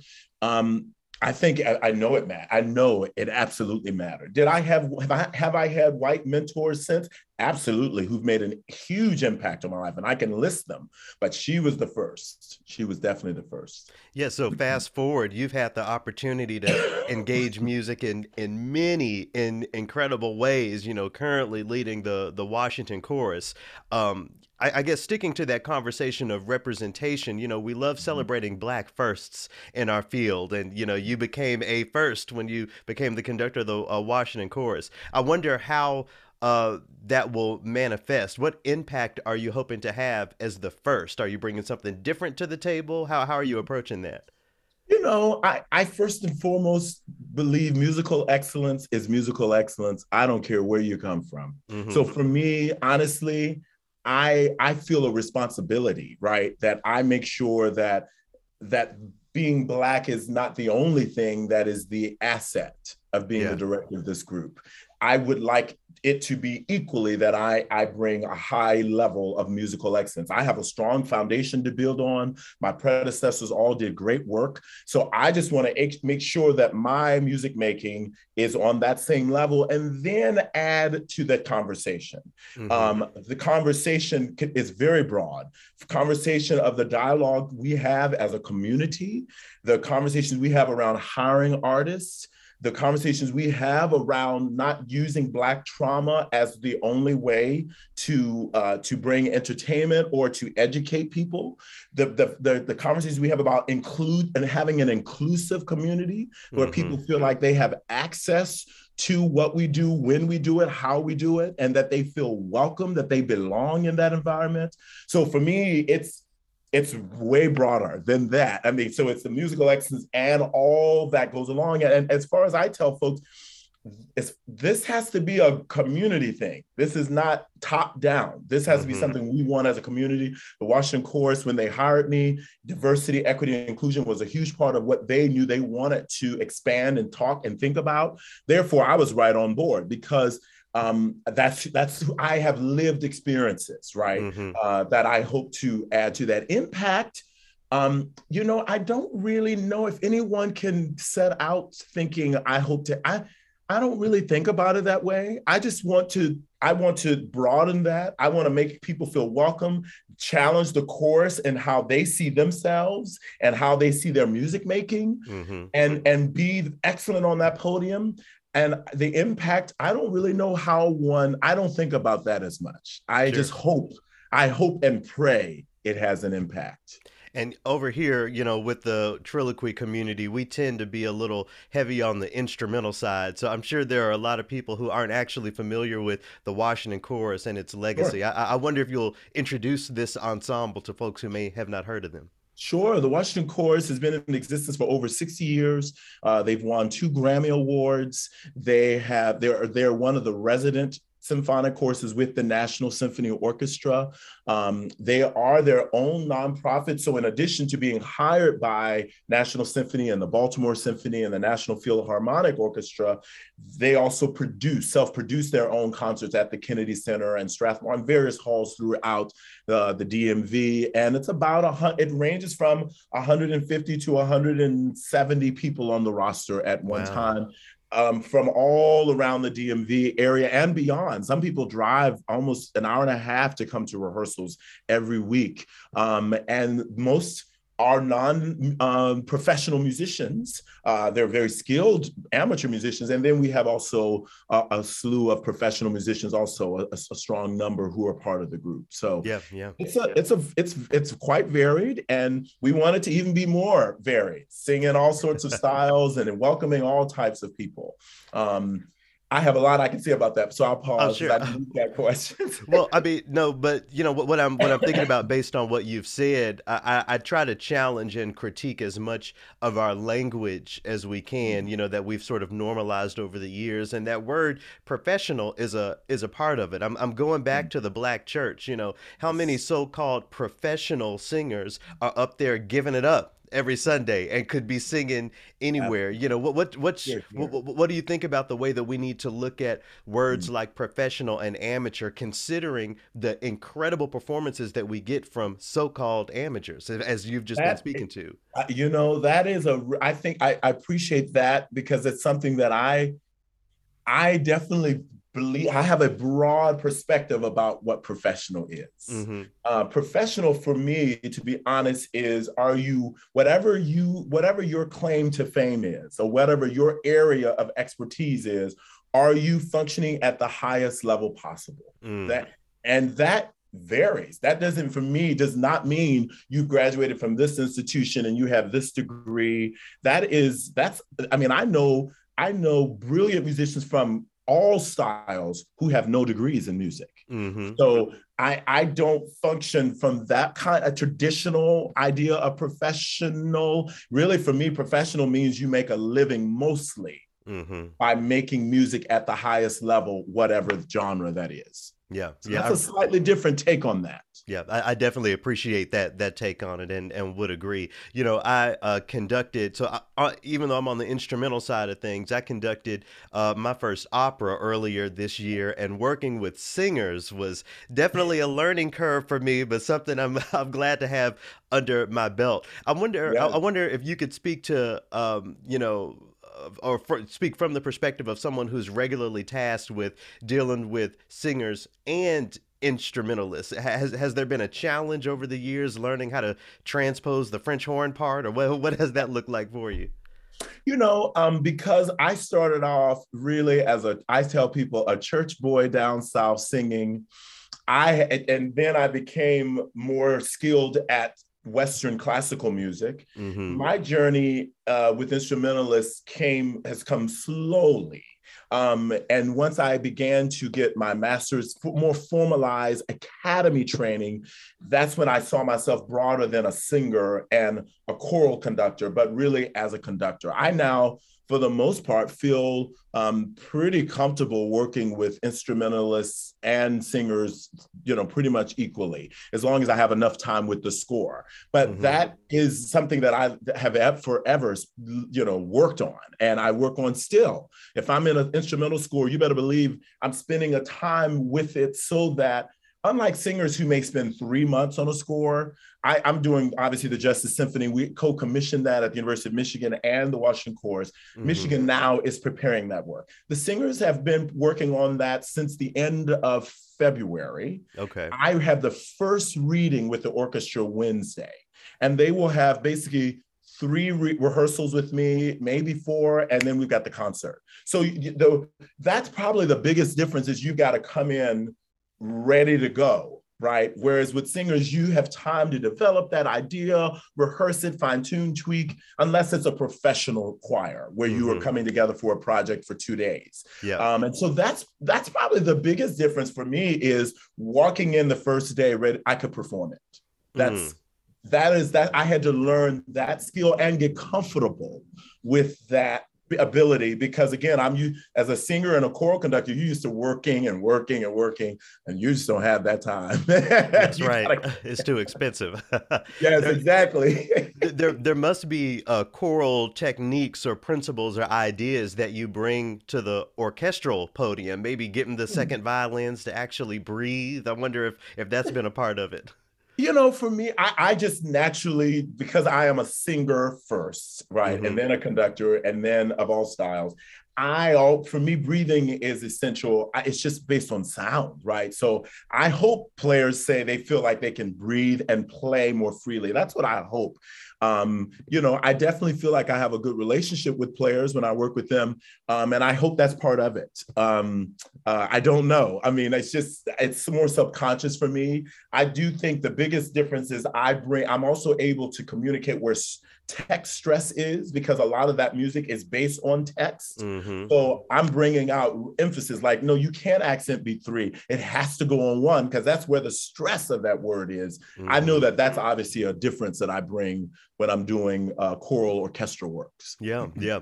Before before I t- uh, ask you about a knee on the neck and the uh, and the upcoming Justice Symphony, I want to go back to 2016, 2017. So whether yes. it was through uh, a recording or a live performance, you helped introduce much of the world, most of the world, to Joel Thompson's Seven Last Words of the Unarmed. I wonder what that project did for your career, or maybe even your relationship with music as a means of activism. Well, that's a thank you for that question. Uh, that you know, Joel and I, um, he's definitely like family to me now because I that work um, changed both of our lives, and it was not that was never the intent. Right. Um, That's what I'm getting went, at.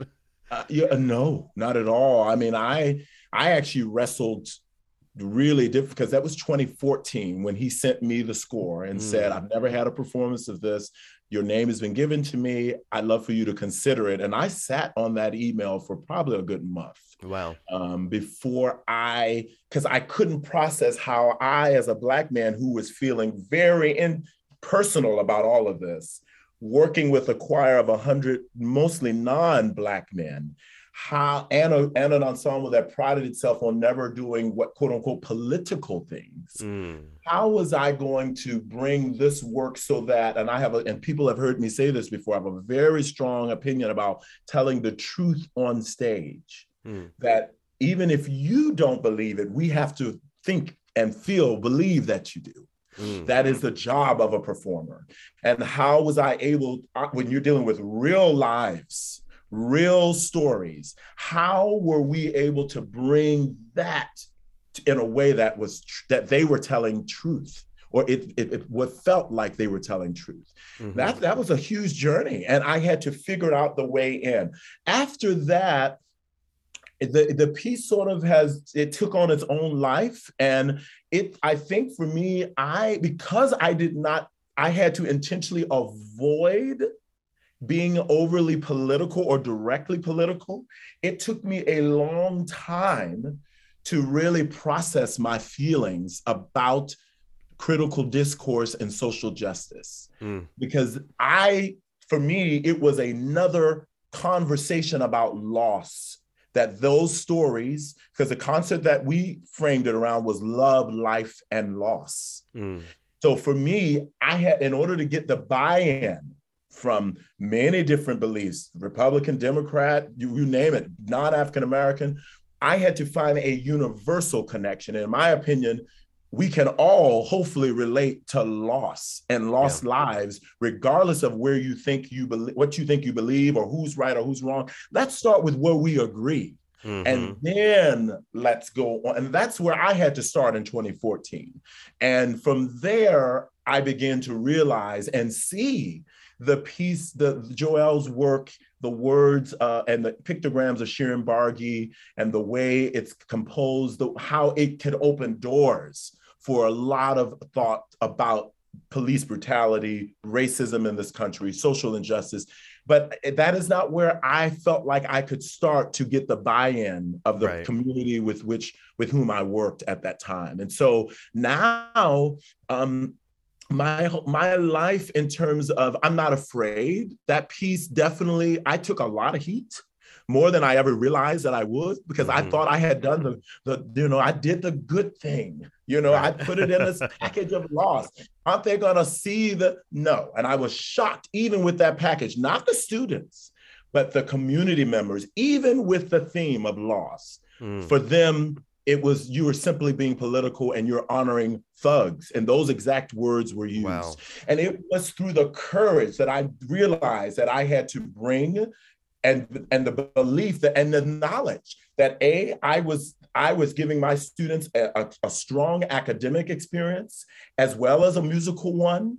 And there was enough um, craftsmanship in the work that if you wanted to go political, you could. If you wanted to stay simply with the musical context of what Joel had written, the work had its own merit. And I, for me, I would have talked anyone down about that because that is education providing a door. And so it definitely gave me more courage to, to take to um, it gave me more courage to embrace who I am as an African American.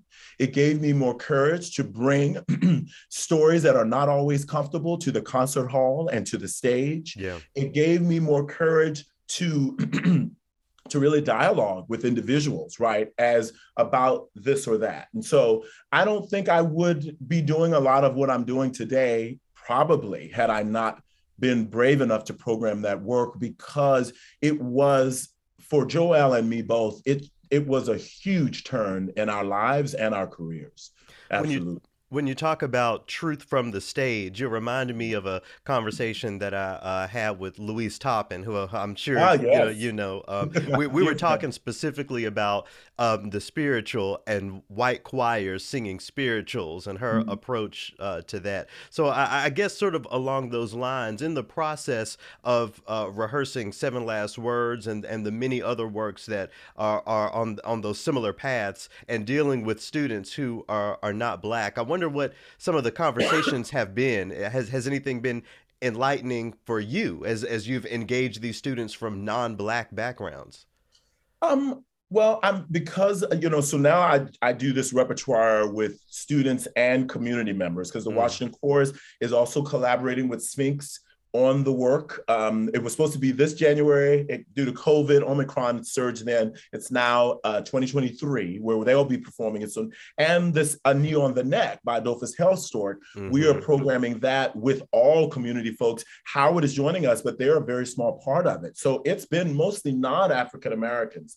And you know, I um, I have a fundamental belief, uh, several things that you must the work must be able to stand on its own musically. I do fundamentally believe that. Mhm. Um, and in, because if, if the work stands on its own, I believe there are some people who will begin to listen then because once the, the, what music does it, it uh, opens us up in ways that words sometimes don't to be honest because we're hearing a lot of words on the media in the media and news. We hear a lot of that. But the art form uh, does something to the soul and the spirit and it is then that the conversations i find to be a lot easier to have. Um, i always talk about there are some things that are that are black or white. If you're singing a spiritual and the composer has indicated that the, the, the word is uh, duh, the will, not the will or the will, Right.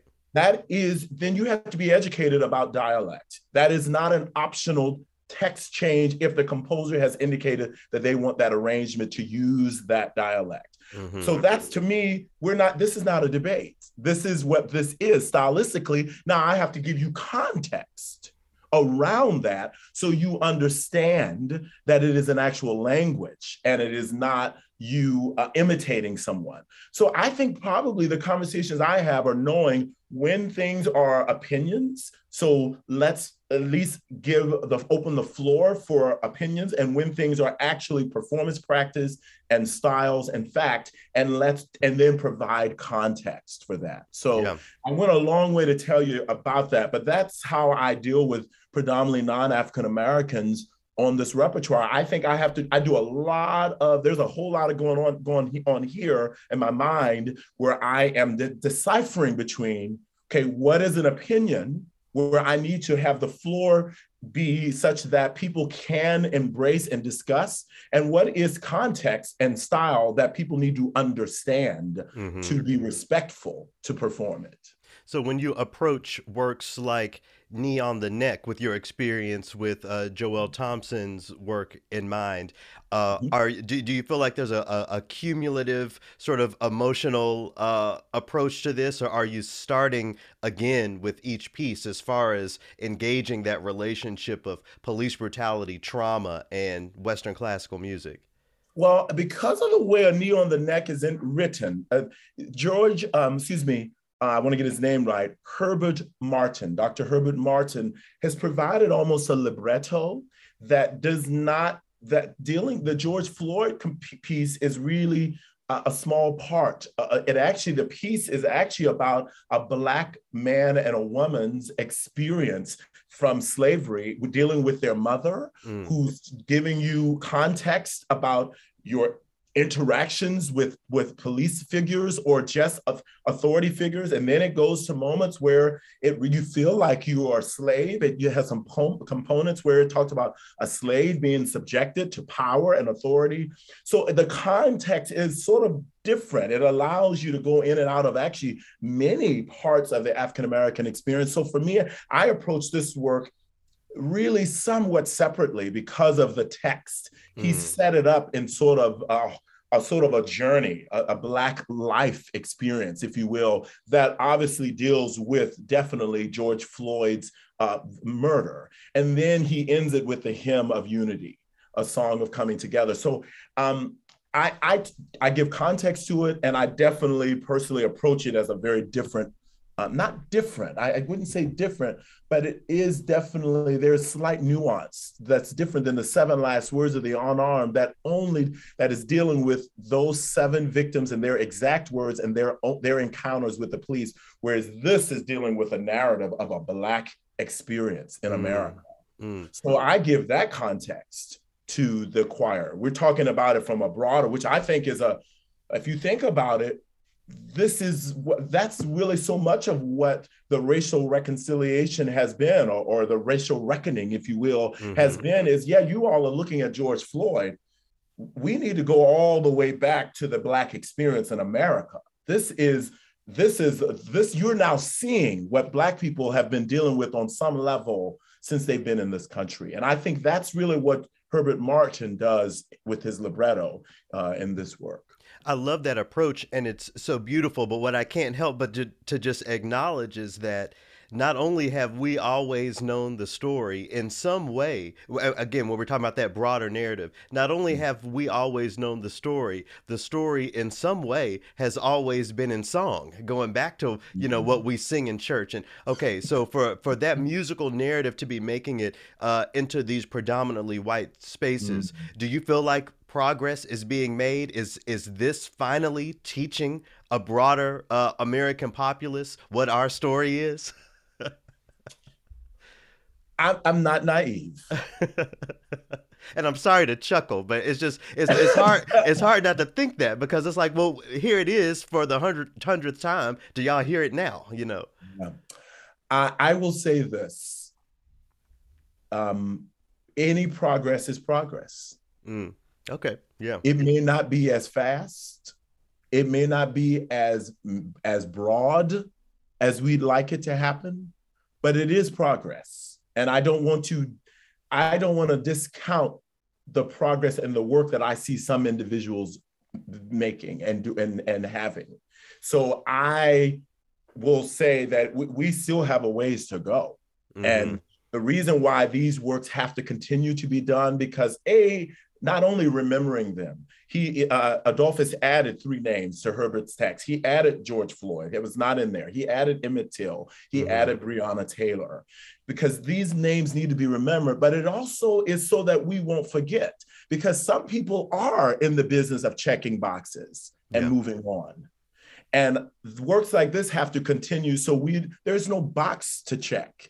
This is a journey. This is we need to keep remembering so we don't go backwards, so we can continue to keep going forward Mhm. with uh, with so uh, so much that we still see happening from our community. So I, I think I, I'm hoping progress is made. I mean, uh, what we can say is pre George Floyd, not nearly as many conversations were being had Right. Not nearly as many Black artists were being hired or commissioned.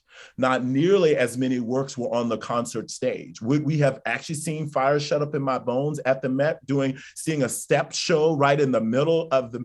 I don't know if George, I don't know if that would have happened. So that mm. is progress. Sitting in that audience for the premiere of that, that opera wow, I, that was life changing for me. I never thought I would ever experience that.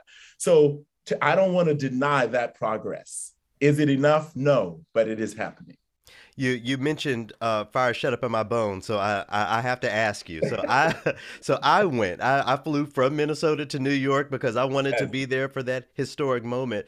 And what I I, I feel comfortable saying this. What what I walked away from was thinking. I wonder what that score would have sounded like with an orchestra that had that same foundational mm-hmm. experience of black church music as as we do. How, mm-hmm. how do you how have you traversed uh I guess transferring that sort of experience into you know this music that has that black narrative in it. How do you how do you teach the musical flavor of mm. black music, black American music to musicians who may not have that experience? You know, I've only done, that's the thing, I've only done the seven last words with musicians of color, except for my pianist who plays from, because he's the pianist of that time, um, very much is in tune and interested in learning and trying to figure that out. And so mm-hmm. he was all in, and there was that we have a spiritual bond that it really is that that goes deeper than our our own racial backgrounds believe it or not mm-hmm. and so i'm convinced of that but the, the, sphinx symphony orchestra did that with me completely now the justice symphony will be premiered by all non for mostly non-african americans so i'm about to learn how i can do it with the vocalists because i know how to model I know how to tell a story. I know how to bring them in. And I plan to do the exact same thing with the players. Okay. Um, and I'm curious if that will carry over. I, you know, I think a lot of it is also about one's willingness. If you come from a school of thought where you already think this music is beneath you, mm. or that this music is not as legit, I don't know if there's much that anybody can do to get you to really give yourself into that. See, there's an openness. Mm-hmm. So my biggest thing is hopefully having these musicians to be open, and I will simply talk about that. This I will I will start that rehearsal with that. This requires a level of openness and a level of flexibility that sometimes you don't have in other styles. So it, it will be an experience, but you have to you have to call the call out the elephant in the room. Yeah, you know, I mean, if you really want to give people a chance to play and perform instrumentally from at, from at, least try to gain what you know vocalists do so well. So that's an interesting thought. I had never thought about that. I was just so happy to see it happening um, and done. I did can say that I respect very much Yannick's commitment on that podium. Mm-hmm. I mean, that man conducted that piece with his whole heart. I, I, I don't think you would see him conducting Verdi any differently, and that was moving to me. I had a seat where I could I had my eyes right on him as a conductor, and I was deeply moved by his commitment to every style of that. Um, you know, that's for me what I mostly look for.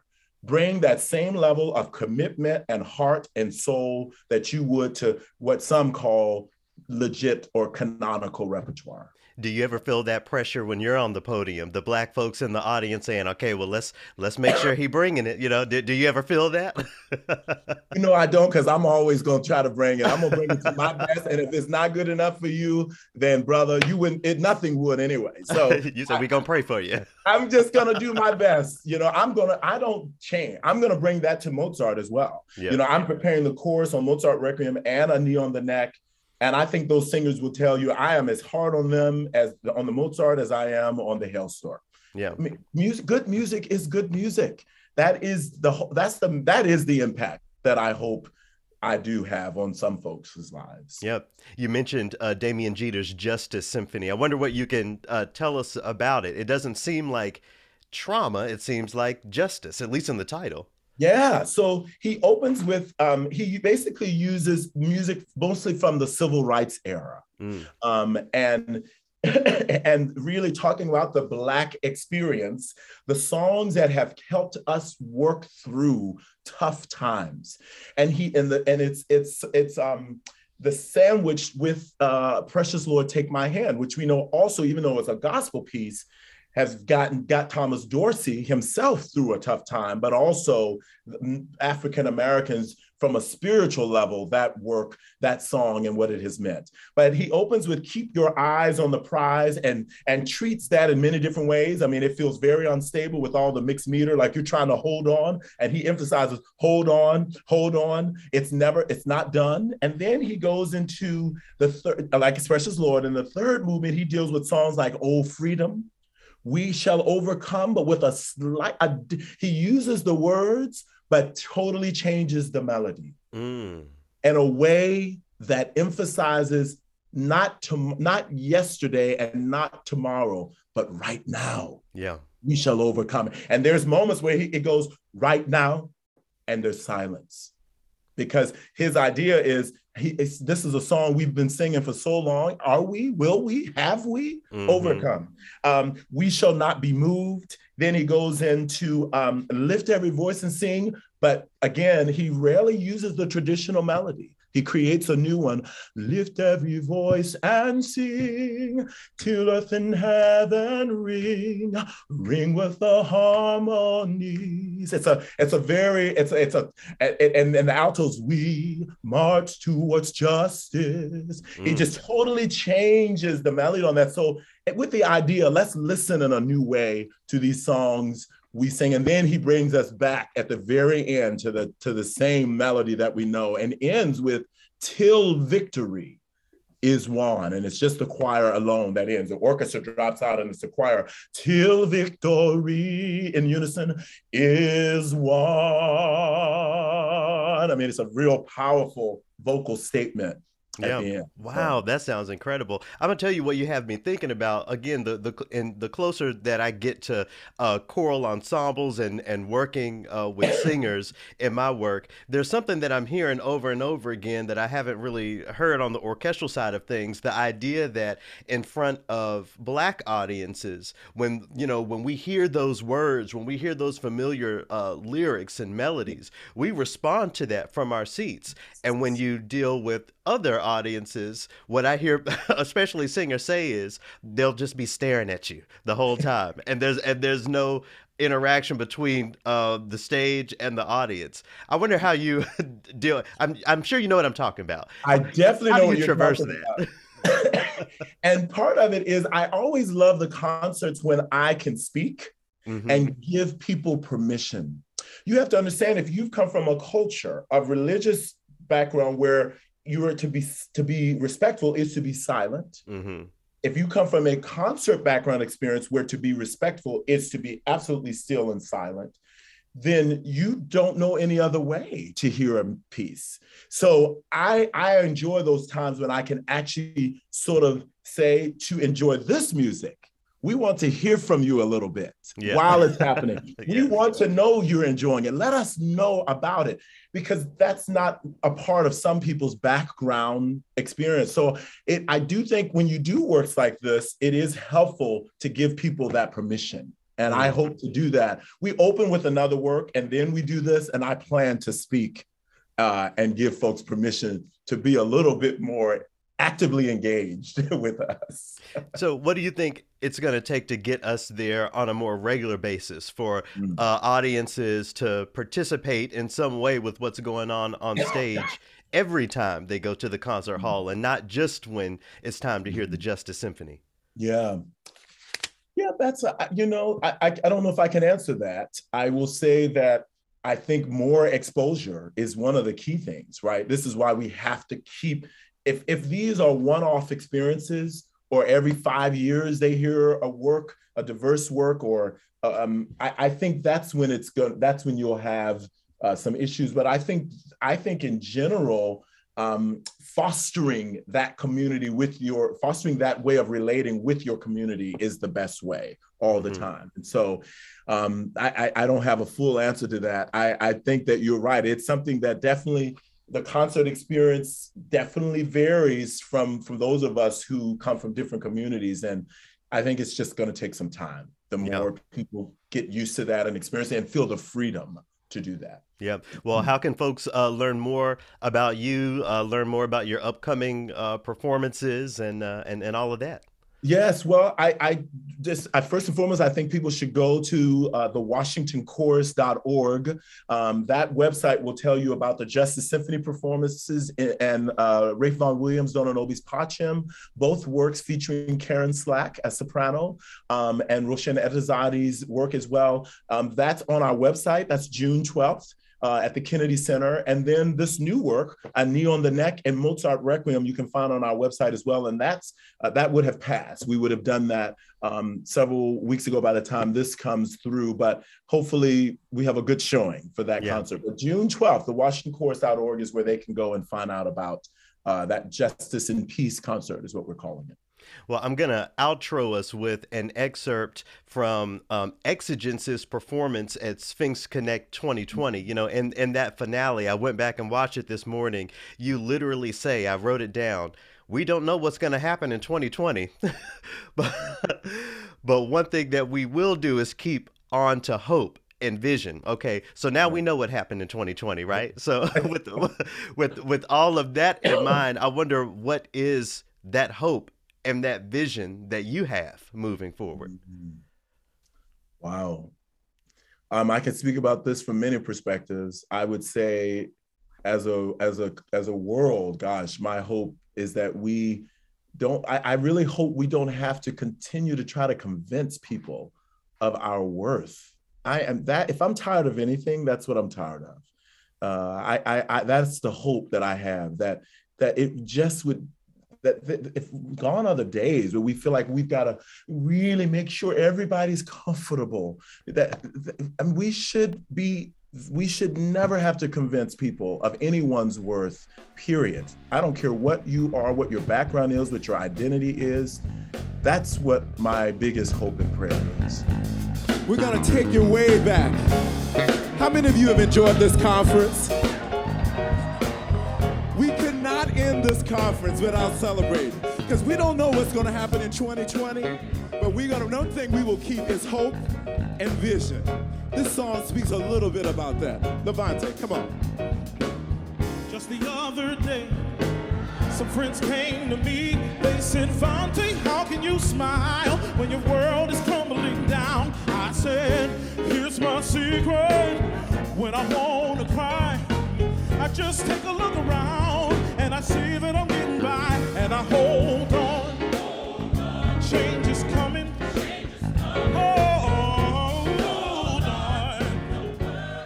We were sitting right there in that room. Isn't it something? You know that that's where uh, one one of the things I, I closed with Dr. Eugene Rogers in our conversation, where you know he says we don't know what's coming in 2020. Well, boy, did something come, you know. But the but the important message being you know no matter what's coming to hold on you know to be solid in in in that regard you know that's something that my my buddhism teaches you know just having that that unwavering happiness. And you know also when uh, eugene speaks to just affirming you know everyone, celebrating everyone's worth, affirming everyone's worth, you know, all of these things that are just fully captured in this American classical music that we can spread throughout communities if we affirm it as such in our spaces. Incredible conversation there with uh, Dr. Eugene Rogers. I appreciate him taking the time. You know, knowing what you know now about ensembles like Exigence, uh, the Sphinx conference, mm-hmm. everything mm-hmm. we went through in 2020 beyond COVID, and you're working uh, on this podcast. You know, the next time uh, that Sphinx conference is able to happen, are you going to approach it differently? What's going to be your vibe going into that space, having survived what we have all survived? I think that I'm going to keep the same mindset that I had at the first one, which is to largely keep my mouth shut and listen a lot. Sure.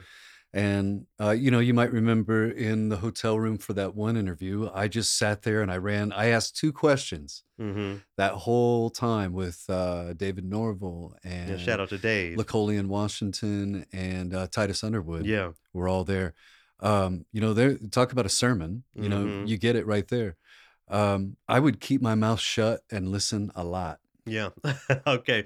Well, um, I'm gonna need you to say a couple things in this week's We'll fourth s- movement, we'll though. see. but we're gonna get into it. Uh, we were talking a bit about the Grammys. Uh, shout out to Represent Classical.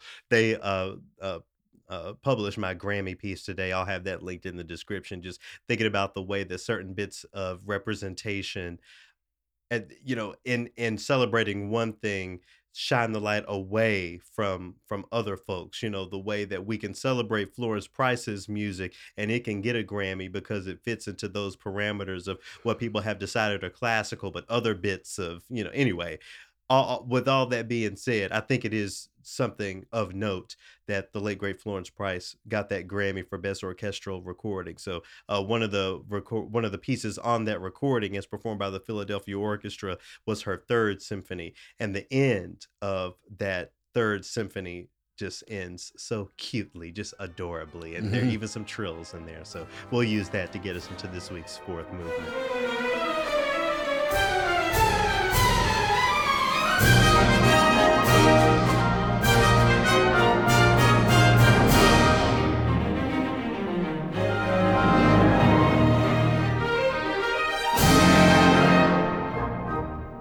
Getting blown a kiss at the end of a conversation or somebody does winking at you. way. Just something really cute. I love it. All right, well, we're here in the fourth movement where uh, Scott and I are going to just speak some things that you won't hear on some of these other podcasts. Isn't that what you said last week? A podcast like none other or Mm. something? All right, so first and foremost, um, I was sick to my stomach, Scott, when I read in the news that there will be no charges against police in the Amir Locke shooting. For Mhm. folks who may not remember or for some reason don't know, can you bring us up to speed on who Amir Locke was and what the situation was? It was right around December, wasn't it? I, I they- believe so. Okay, so the shooting actually happened sometime in December. It was a, uh Minneapolis police who were executing a no-knock warrant. Amir was sleeping in the apartment that had its door busted down, and uh, within uh, you know in less than ten seconds of the door being knocked in, he was shot and killed. He wasn't even named in the warrant. You have said this about certain situations. I'm not recalling it right now, but there was a gun in the apartment, and the gun was legal as far as I know. Or if I, that's neither here nor there. He didn't Mhm. deserve to die for it. My point in bringing up the fact that there was a gun in the apartment for me is a testament to the fact that every gun rights redneck, excuse my French, racist person down south should have been up in arms Mhm. about this situation because what's to keep a police officer from busting down your door and seeing a weapon and shooting you in the same way that they shot him Right. and and and getting off scot free they're not even being an investigation we have to we have to shift this system Scott to where anytime someone dies at the hand of a police officer it has to go to court. It can't be an internal investigation. It can't be something that folks look into and dismiss as they have this.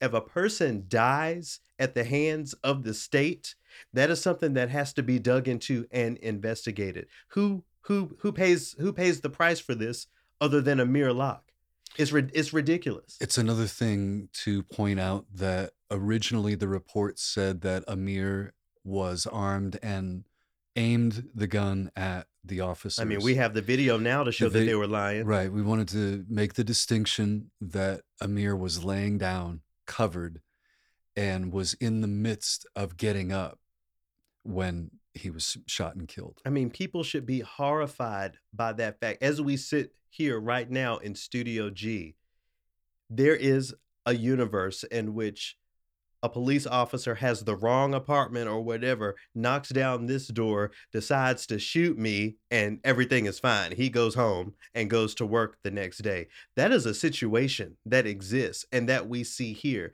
My prayers go out to the family and everyone involved. For me, Scott, this puts to, to bed the bad apple narrative when it comes to, to the police because it highlights a system that has to be dismantled, a system that oppresses people, a system that does not affirm the humanity of all people, because you're not affirming the humanity of individuals, certainly not Amir Locke if you can go in there and shoot him and there's no price to pay. Now, the police are only the foot soldiers in this system. I see the courts, uh, the folks that make these laws and rules, the lobbyists who raise money for these police uh, departments, all of this is in that system. And even the highest court in the land, looping back to where we were uh, beginning today, that can be tied into there. That's what folks like T, that's what folks like me, that's what a lot of activists think about when we talk about uh, defunding the police, even uh, abolishing the police, the police as a part of this system that is not built to keep people safe, that is not built to protect us, but is built to protect its own when someone on the outside loses their life. Mm. Um, wrapping up here, we got to talk about a man named Tim Scott. Okay, let me just um, let me let me let me let me read something real quick. I'm reading here from the Washington Post.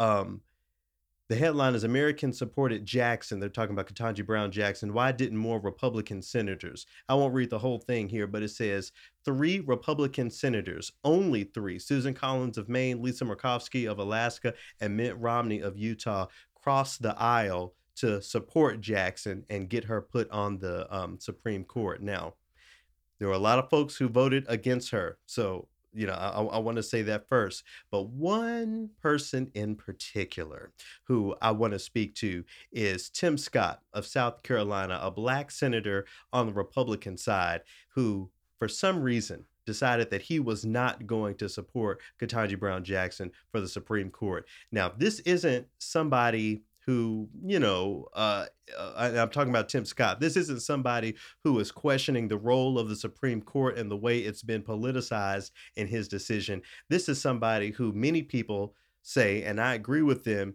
is trying to pony up and seem like one of the good blacks for certain Republican people and for certain constituencies and not supporting her. Let me let me read some of his statements in response to the backlash.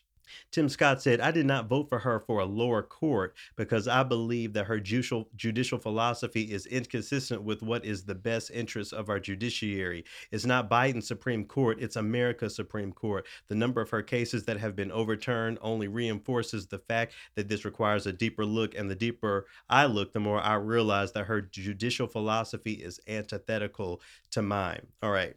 He's on record for not voting for the first black woman on the Supreme Court. Do you think he voted for Amy Coney Barrett? Of course. Do you think he voted for Brett Kavanaugh? I'm certain of it. Okay, but voting for Ketanji Brown Jackson was outside of his purview. This is why I want to bring this up. This isn't a this isn't about highlighting him and speaking to this politically, I want to highlight Tim Scott as an example of some of the Black people and people of color that exist in these predominantly white spaces and can be used, even tokenized, to uh, alleged diversity, diverse thought, equity. But in fact, this is a person who is standing in the way of those things. That is a thing in our classical spaces, as uncomfortable as it is. And we have to begin to talk about how all of us, white folks included, how we can engage the conversation of determining tokenism where it exists and pinpointing ways in which people of color are positioned to prevent progress and to prevent equity for people of color. The only thing that I can think of right now, being on the spot, is probably update my Sphinx response. And instead of keeping my mouth shut and doing a lot of listening, I would probably start asking questions. Mm-hmm. Because if you can get somebody talking, you know, you, you ask the right question and get them talking, you can kind of start to throw in your own comments like, well, don't you think that that stance is against your own interest as a Mm. black person? Okay. Yep.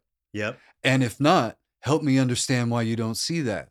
So conversations like those, I, I think, I, I think that's good. Just initiations like those. You know, uh, I, I listened to an interview uh, with Toni Morrison a couple weeks ago, and the interviewer asks her basically, so what are we going to do about racism? And you know what Toni Morrison said? I'm tickled, I'm tickled thinking about it. Toni, Mor- Toni Morrison said, Well, that's not my problem. Mm. And I understand why a lot of white folks may say i'm here to listen i'm here to sit back and look and and many in most spaces maybe i'll i'll even say that is completely important but at the end of the day racism is not something that is going to fix itself and it's certainly not something that black folks should be charged with fixing. So there has to be action out of all of us. We we all have a role to play in in this conversation. I feel like we can't lean on our being men to stay outside of conversations regarding dismantling the patriarchy.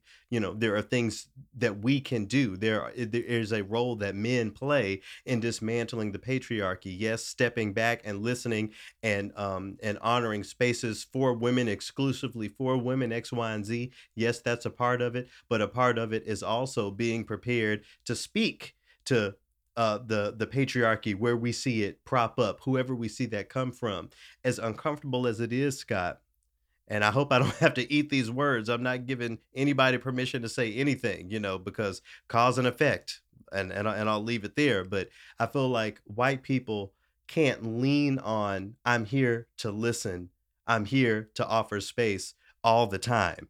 I think we need to get to the point in the conversation to where there's action and something being done. So Well, I just I I- just hope to inspire that. That's why I upgraded my Sphinx answer to start asking questions.